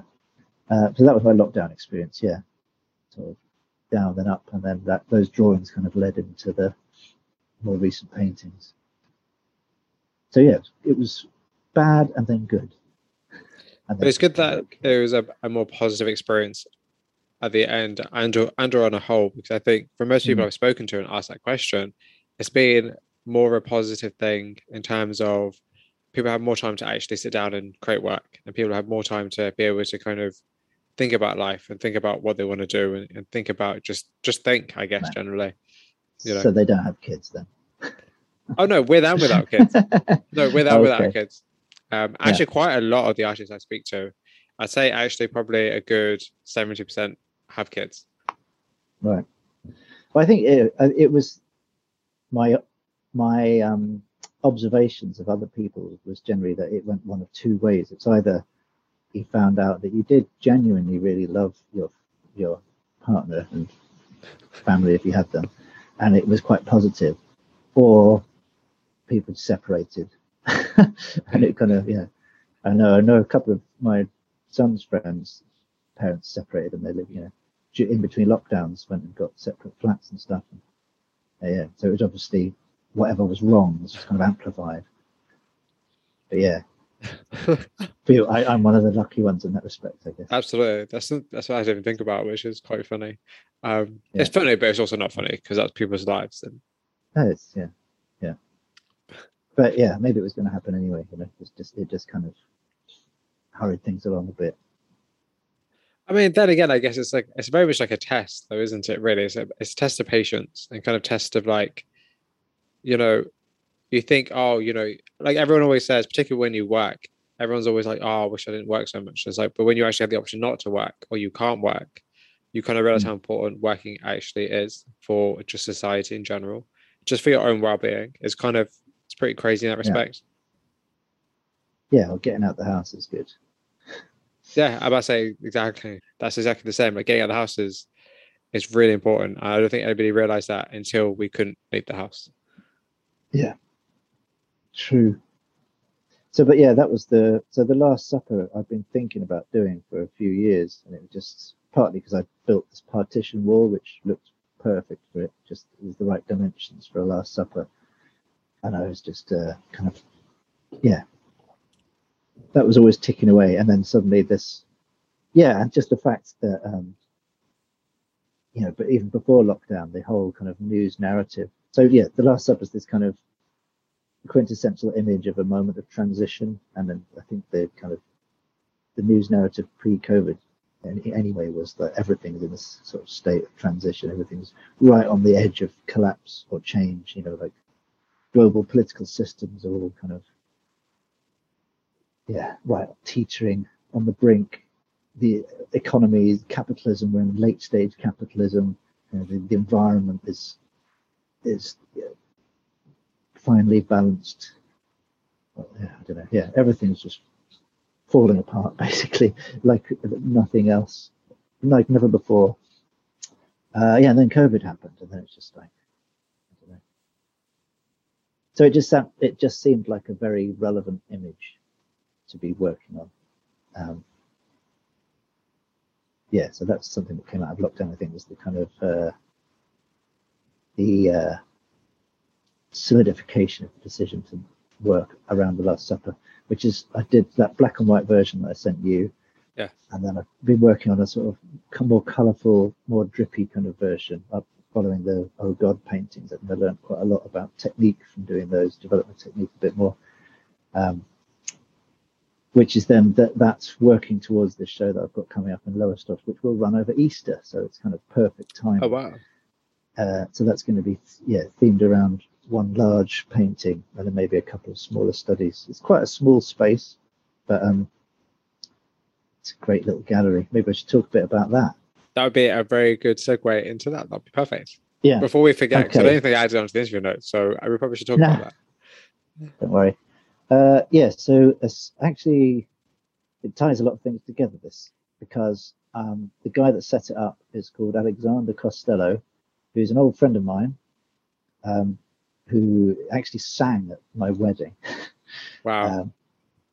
Um, uh, but he's yeah, we've also been in bands together. We we uh, made music together under the moniker of the Leonard Cohen, which is a sort of a noisy guitar indie band that we had for a while.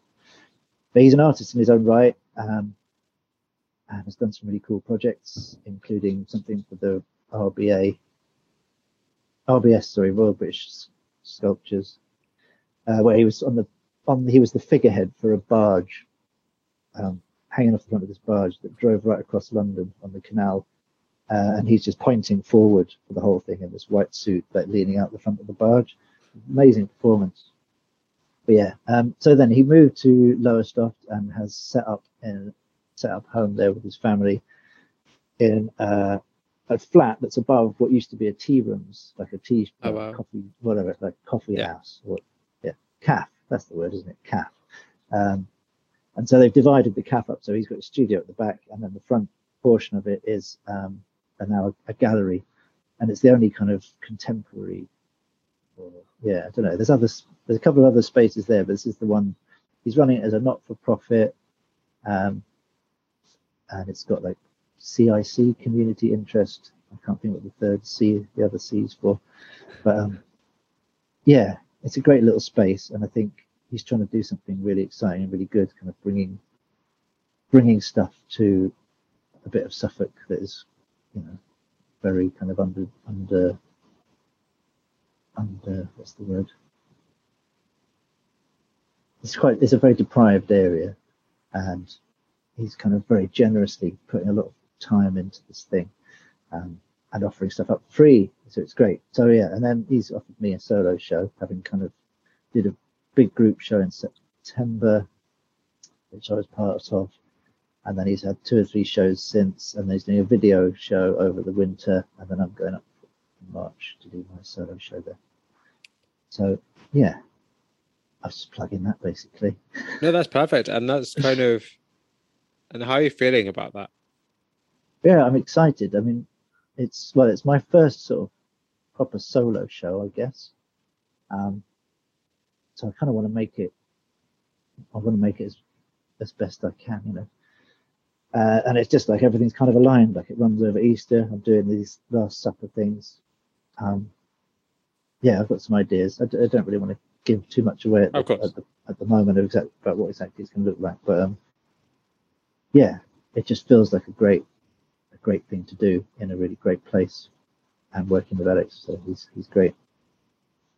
Yeah. And actually, that actually could segue very nicely into the idea of just exhibiting in general, because obviously right. you said that um, you're part of the Brixton Art Club, mm-hmm.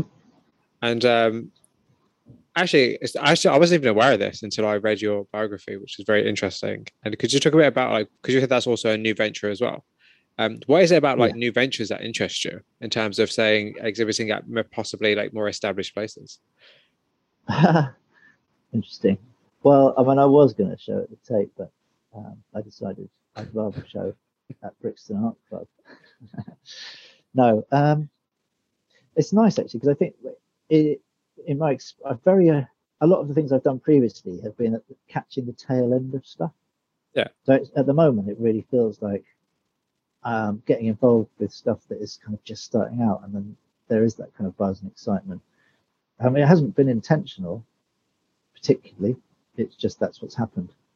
But um, yeah, but yeah, Brixton Art Club's great, and it's I guess similarly, it's not it isn't a kind of traditional standard kind of white cube commercial gallery space. It's kind of run by a local guy who's like a DJ, uh, and it kind of sits in between being a gallery, a kind of bar, cafe, nightclub, and it's just like a really cool little venue that kind of sits as part of a community. I don't know, I like that. See, it suits me. It suits my work. I kind of like that that kind of realness. I don't know. Maybe that's a bit cheesy, but yeah. Uh, okay. All right, cool. So yeah, so I wanted to ask, um, what would be kind of like the optimal environment for people to see your work in? Yeah, I don't know. I like the idea that I'm engaging with a history of art. So there is kind of like, showing in a gallery environment is kind of cool.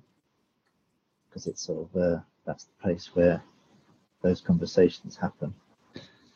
Um, but then I'm kind of just as interested really in this in the sort of democratizing who sees the work a bit more. Because anyway as, as open as spaces are there's still a number of barriers to going like to commercial galleries to see kind of new work and even going to kind of museum institutions etc and class things whatever so I kind of that's yeah, the Brixton Art Club's really good for that because it is like it's just a place where anyone can go in and yeah, have a cup of coffee or a beer and just kind of hang out and see the work. And then when I did that live draw thing, that was brilliant. It was like people banging on the window and like yeah, you know, uh, and at the end, like a bunch of people came over and were like, "You finished? Now can we come in?" And they you know came in and had a beer with me and we had a chat and they were like, "Yeah, we." we were going to have a drink and then go somewhere else, but they were sat in the bar opposite and they stayed. They decided to stay and watch the whole thing. So they sat there for like three hours. Wow. and then came over afterwards to come and have a chat about it and you know, say thanks and we're really excited about it. I don't know. So that sort of thing I think is really nice. It's not like they'd kind of gone, but you know, something came up on the their email because they're on the mailing list for a gallery and then they went along kind of stroked their chins and you know, it was just real people having a drink who were like, Yeah, this is cool. I don't know, and that I, I like that. And it kind of fits with me. I don't like being in bands and whatever. It's just like I like that stuff happening, people getting it. So, do you have a kind of viewer in mind for your work when you create? Hmm. Yeah, not really. I'm probably I'm probably making it with me in mind. I'm like I'm my own ideal viewer, you know. Um, but then I also think there's maybe a thing about now that I've got kids. Like sometimes I've written stuff like this. I wrote I wrote a bunch of poems about kind of quite you know big things like time and uh, the nature of the universe and whatever. Slightly kind of, but the, so in my mind as I was writing them, they're poems.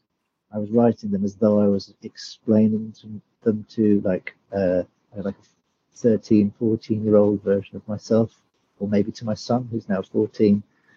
And I thought, you know, if you can kind of if you can put a complex idea into that kind of language, and uh, without kind of killing it and making it just kind of boring, still make it kind of yeah, if it's comprehensible for that person. So I don't know. Yeah, maybe there's another. I don't know if I do that with my paintings so much, but it's and it's not something that I think about a lot.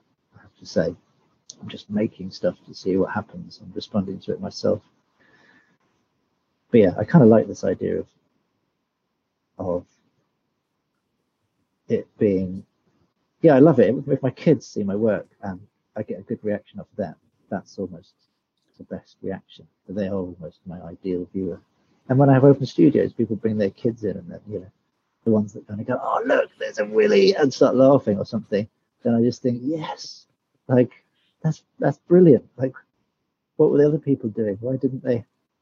Why couldn't they have that kind of like wondrous, kind of joyful response? You know, what's why? Why is that all being kind of beaten out of them or something? I don't know. Actually, but then maybe that's what you're seeking in your own work. Then the kind of sense of wonder, and the sense of kind of like um, yeah, childlike fascination with just shapes, colors, textures. Yeah, to a degree. Yeah, and I like yeah. So I'm really into this the American animator who's now retired from animation and become a painter called Ralph Bakshi. Um, I wrote a piece for about him for like a the Felix H Wilkinson website and actually that was a big kind of pivotal moment in my work as well seeing um, this film cool world that he did which is kind of a terrible film but uh, just kind of so raucous and ridiculous uh, that it kind of just really made me think oh my work's too polite. I need to kind of i need to turn the volume up a bit you know make it more more fun and in the face. Yeah. I mean he yeah so he did ralph bakshi as when he was i think he may have been in his 80s by then but he did a crowdfunder for a, a, like a 20 minute animation that he did uh, called The Last Days of Coney Island. And it's the most kind of grotesque, messy, like slightly badly drawn, nonsensical animation about this kind of it's like a little like a some kind of little thing boy clown thing wearing a nappy and there's like gangsters and they just you know, gangsters eating like human remains off a table, and it's just all these like weird images. The story's really hard to follow, but it's just so amazing, so like visceral and weird, and I don't know, I just love it. So I kind of yeah, trying to get closer to that really, something more. Yeah, I think I described something there. okay, so the question I ask a lot of the artists I interview is um, what does it mean to be a successful artist? And how do you measure the success of your own work? Yeah, I don't know. Um, yeah, I mean, if I'm if I'm happy with it, really, I don't know. If I'm discontented, then I don't feel like I'm successful. And if I'm kind of like, yeah, this is good, it's going somewhere, or like, you know, the the hard work is feels worth it or something. I don't know. Yeah, if it's kind of asking me some questions or it's setting me off, then it's good. So I don't. Yeah, I, that's how I measure my own success. I think. Okay, that's cool. That's a very good answer. That's a very interesting answer. No, that's a very interesting Right. answer because a lot of people are like, you know, oh, how much I sell or how many followers I have or, you know, kind of very arbitrary measures of art of, of kind of success and uh, Right. what it means success. And it's nice to that, that, you know, personal satisfaction is what makes you successful because you can have all the numbers you want, but doesn't mean you're happy with what you're doing. And I think that's Yeah. really nice to hear that clearly everything you're putting out, you're satisfied with to, to a point. Yeah, I don't know. People would probably question the authenticity of that, but I, really feel. that. I mean, obviously, like George Condo is immensely successful, like Yeah. financially. But you know, it was so is Antony Gormley. I think his Yeah. his output is like a terrible failure, whereas Condo is a success, like on that t- on both Yeah. terms. Gormley is just like, yeah, talk about narcissism. He's just endlessly reproducing himself and stick it. And it's just, it doesn't go anywhere. I just, yeah, I really dislike him. I think his works, his attitude and his work is terrible. You can cut this bit out if you want, but, but no, do you know No, what I mean? that's the like, actually not your entitled like- opinion. I whatever there is. Yeah. So if you define it as financial success, then whatever. But yeah. Okay, so the next question I have from you is from the last artist I interviewed. Um, oh yeah, this is this is completely out of order from the order that I originally had because the few interviews got uh, scrapped. Um, rest in peace for them. okay. They're just going to st- stay in the archives of my hard drive forever. Um, so, question from the last artist I interviewed, which was the really lovely lady Diane V. Radel. Um, and her question for you is What did you do or learn that has helped you the most so far in your career? Oh yeah, I think it was gonna. I was gonna. I did. I made a note for this one. I was gonna hark back to. Oh, well, I didn't know I was. Unless there's some. Unless this is another callback to the thing about determinism and quantum physics. Maybe I did know that I was going to say this. But anyway, uh, yeah, it was a bit talking about the work. You know, where whether you're kind of making a piece of work with an intention to have an, an end product. But yeah, so my the most important thing I think I've learned is to let the work lead me rather than vice versa. Ah, that's cool. I, I like think- that a lot. Yeah, so I think that's, I mean, that's definitely what's happened. Like, gone from being kind of very conceptual and taught, and kind of you end up making something which is kind of an illustration of an idea, essentially, to then getting into kind of a more, more of a kind of process, technique driven thing, which kind of allows stuff to come out. Yeah, so follow the work, don't try and lead it. Right. Okay, so do you have a question for the next artist I interview?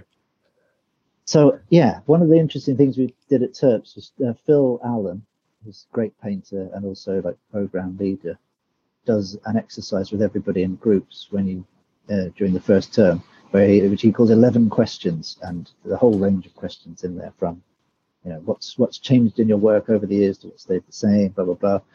What's the most important one most important image to you that you in your entire life, that kind of thing.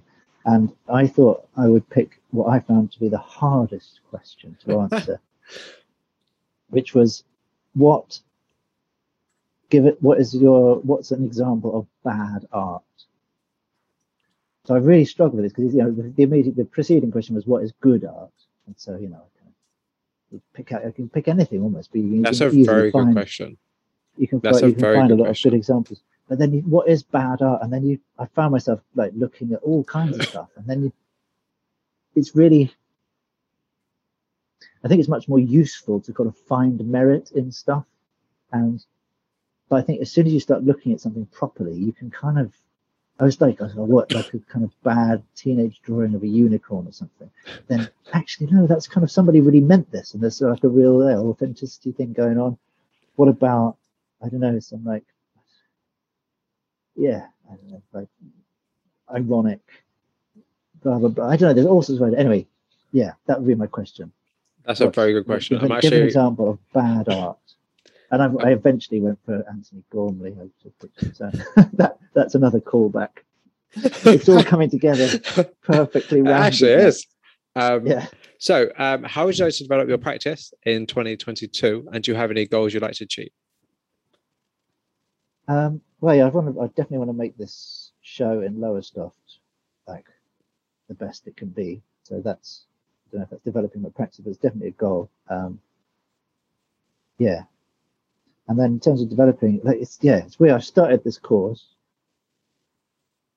I've kind of started it like hit the ground running, so I feel like I'm already doing a lot of stuff. And actually, most of this first term has been kind of yeah, like finishing off a, a new set of heads, working towards this last supper painting, doing a commission for Brixton Art Club, doing a portrait thing that he wants out the back.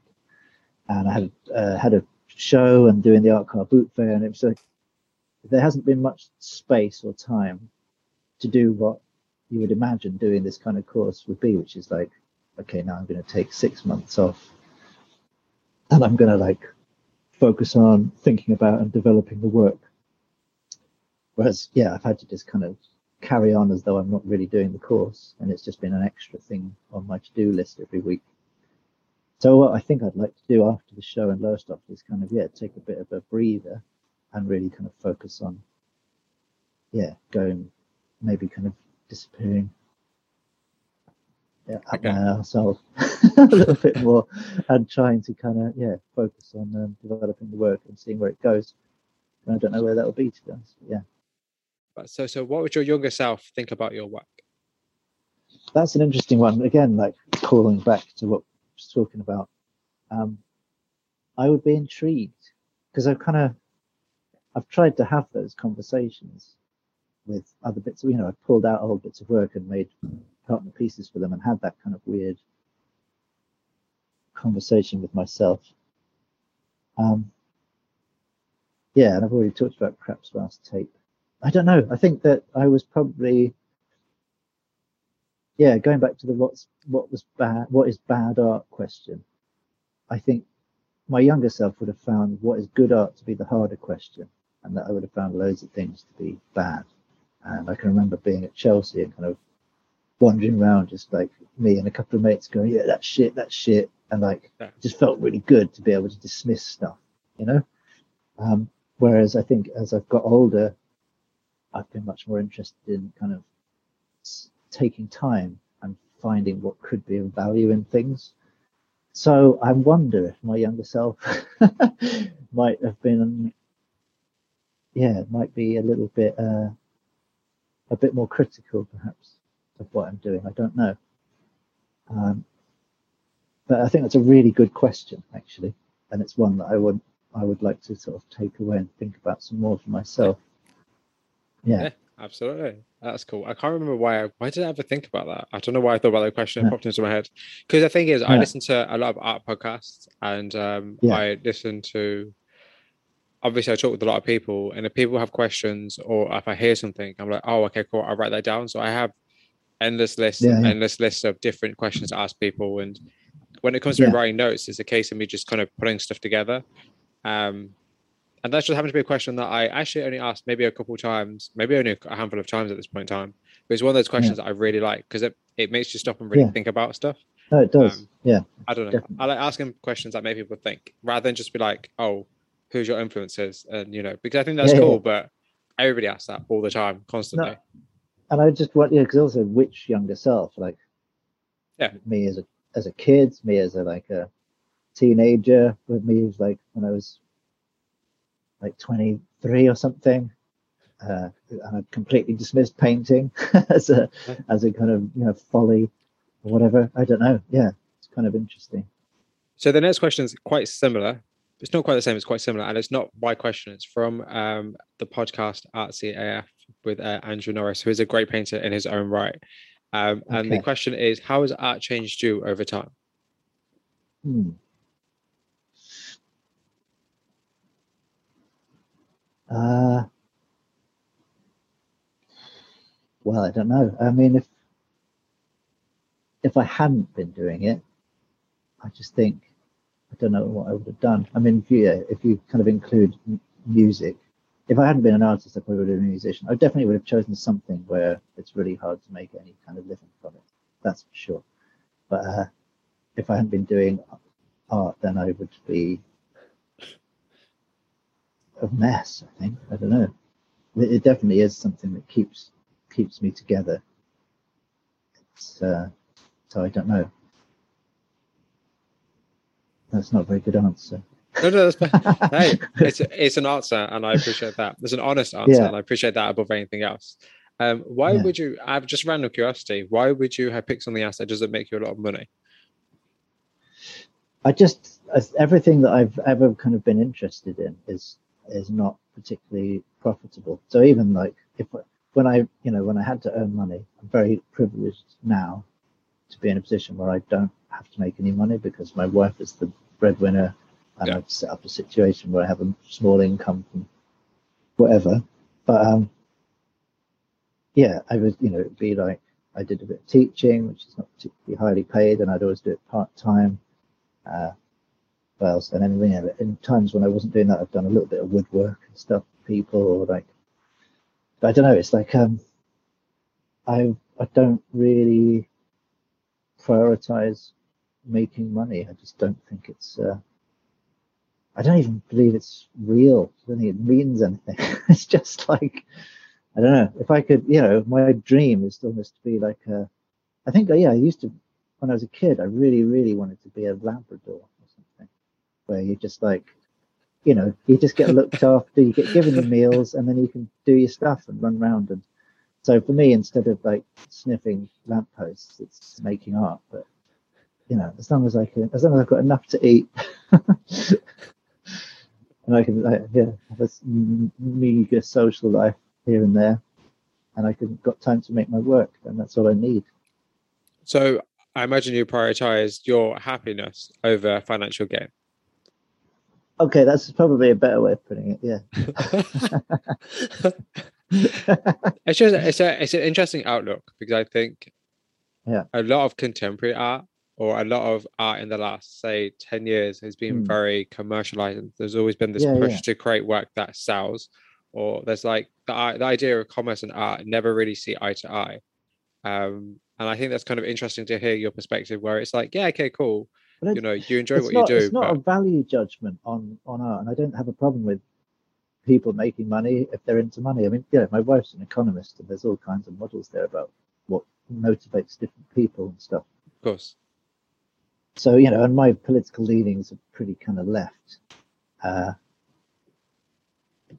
probably because I'm not that into money. Whereas, you know, if I was, and I kind of felt like I had a a right to, yeah, I, yeah, I have no problem with other people being like, oh, I I need, I I want a certain quality of life and whatever. I always imagine I'd be living in like a, you know, bed sit slash whatever, you know, live work space, and just be kind of making work, sleeping, partying a bit, and just yeah, living that kind of life.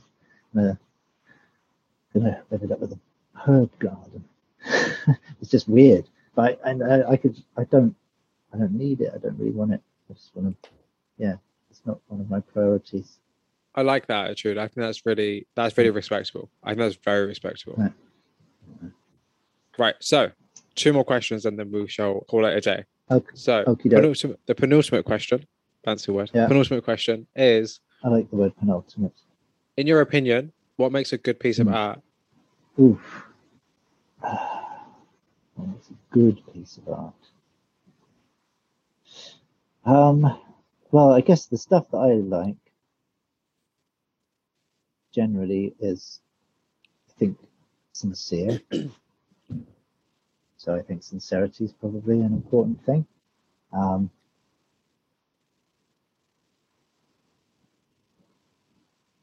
yeah, sincerity. uh, yeah. I can't think. I don't know. Um, yeah, I'll just leave it at that. Probably just leave that one out. no, no, no. 'cause it was a, it was a Dora Barrett question, which I forgot to mention. okay. Um, so the other end of that question was: um, What was Yeah. the last image or piece of media that you saw that captivated you, and why did it leave such an impression? Hmm. I'm trying to think of something that I, yeah, maybe something new because I went as I saw the um, George Condo's latest show, at Hauser and Wirth. He had both galleries in London, and that was kind of like, I don't know. Yeah, he's a, he's always been a bit of a hero, but I haven't seen very much, I mean, very, hardly any of his stuff in the flesh until then, only in reproduction. And kind of when you see them small, you know, it's the same way they do, uh, you know, newspaper cartoons are drawn Yeah. like twice the size, aren't they? And then reduced down so that they look much more precise than they are when they're actually drawn. So I was kind of amazed at how loose his work is in the flesh and how kind of yeah, like sloppy. Really, it's it's. I mean, you, I've watched video. You know, you see the videos of him in Yeah. interviews making those drawings and stuff. They're um, they're they're done quite quickly, and there's an immediacy and stuff. I don't know, but so that really got me. Like the yeah, it kind of made me feel like I need to loosen up a bit. Sometimes I'm a bit tight, but I'm always like fighting that sort of graphic sensibility. Um, yeah, so that was one that definitely had a big impact recently. And then I saw I saw a really beautiful show. It's completely unrelated and not anything like I do, but um, there was an exhibition by an artist who's now dead called Noah Davis. Um, and it's just yeah, it was just really beautiful to see some amazingly amazingly made paintings, just really beautiful, technically brilliant paintings. And then at the top, it was at David Zwirner, and then at the top, he, they kind of reproduced this, what's it called, the Museum of Everything or something. I think they call it Museum of Everything, um, which he set up in like a garage in like downtown New York. uh, and it was a sort of perfect replica of this kind of People's Museum uh, itself. So he was a really interesting artist on a number of levels, but that kind of affected me. Uh, and I'm not quite sure what the ramifications of, of encountering his work are yet, but it feels like this something's happened, and uh, see what we'll see what that does. That's really that's really interesting that you're aware that there is a a, a shift somewhere. Um, that's Hmm. interesting. Yeah. Right, so the very last question, which is also another wrap Okay. question, is Okay. what are you currently working on, and where can people find more about you and your work? Okay. Well, so as I've mentioned, it's this. Yeah, I'm kind of Yeah. working on this set of work themed around the Last Supper. Yeah, a number of of uh, studies and stuff, and that's working towards this solo show. So I'm kind of that's my main focus after the the uh, Christmas break to get back in the studio and nail some of that stuff down, ready for the show. Um, what was the second part of the question again? Where can Oh, people where can find people find out? Yeah.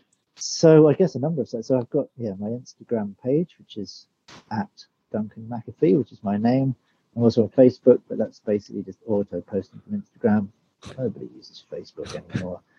Um, I don't do Twitter because I just find it unfathomable and uninteresting. Uh, I have a website, which is my Yes. name, duncanmcafee.com.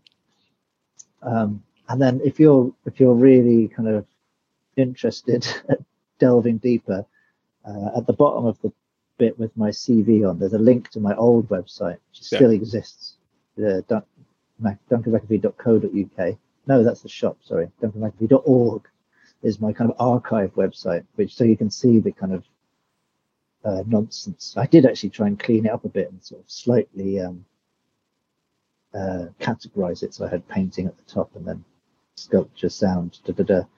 Uh, so it was much more just, yeah, much more confusing. It was much more confusing before.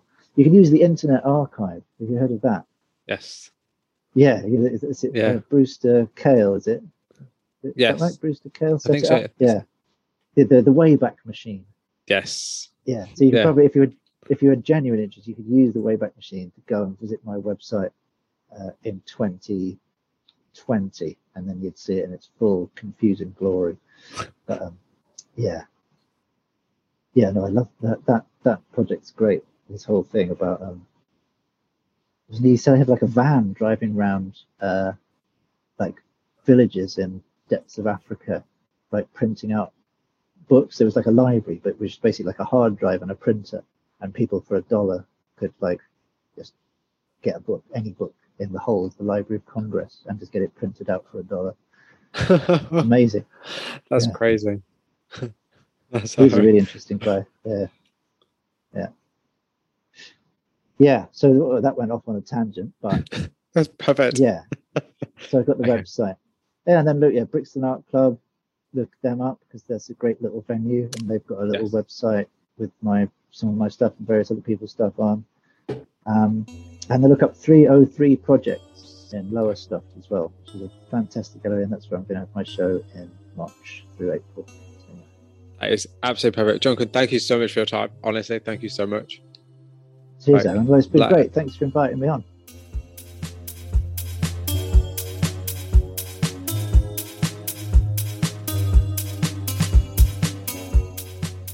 That concludes my conversation with Duncan McAfee. Thank you so much for listening. If you have any questions or comments about it, please send me an email at theflyingfruitbowl at gmail.com or by social media sites such as Instagram and Twitter. The Flying Fruit Bowl podcast can now be found on a variety of sites such as Spotify, YouTube, or Apple Music. Please consider rating, reviewing, sharing, or subscribing on any of these sites to help garner more attention for the show and to spread the word.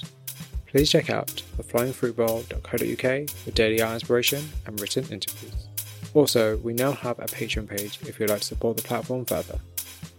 Tiers start from £1 and more information can be found over at patreon.com forward slash the flying fruit bowl. Additionally, if you'd prefer to make a one time donation, we now also have a PayPal. The link to our PayPal shall be included in the show notes. Once again, thank you very much for listening to this episode today. And until next time, folks, please stay safe.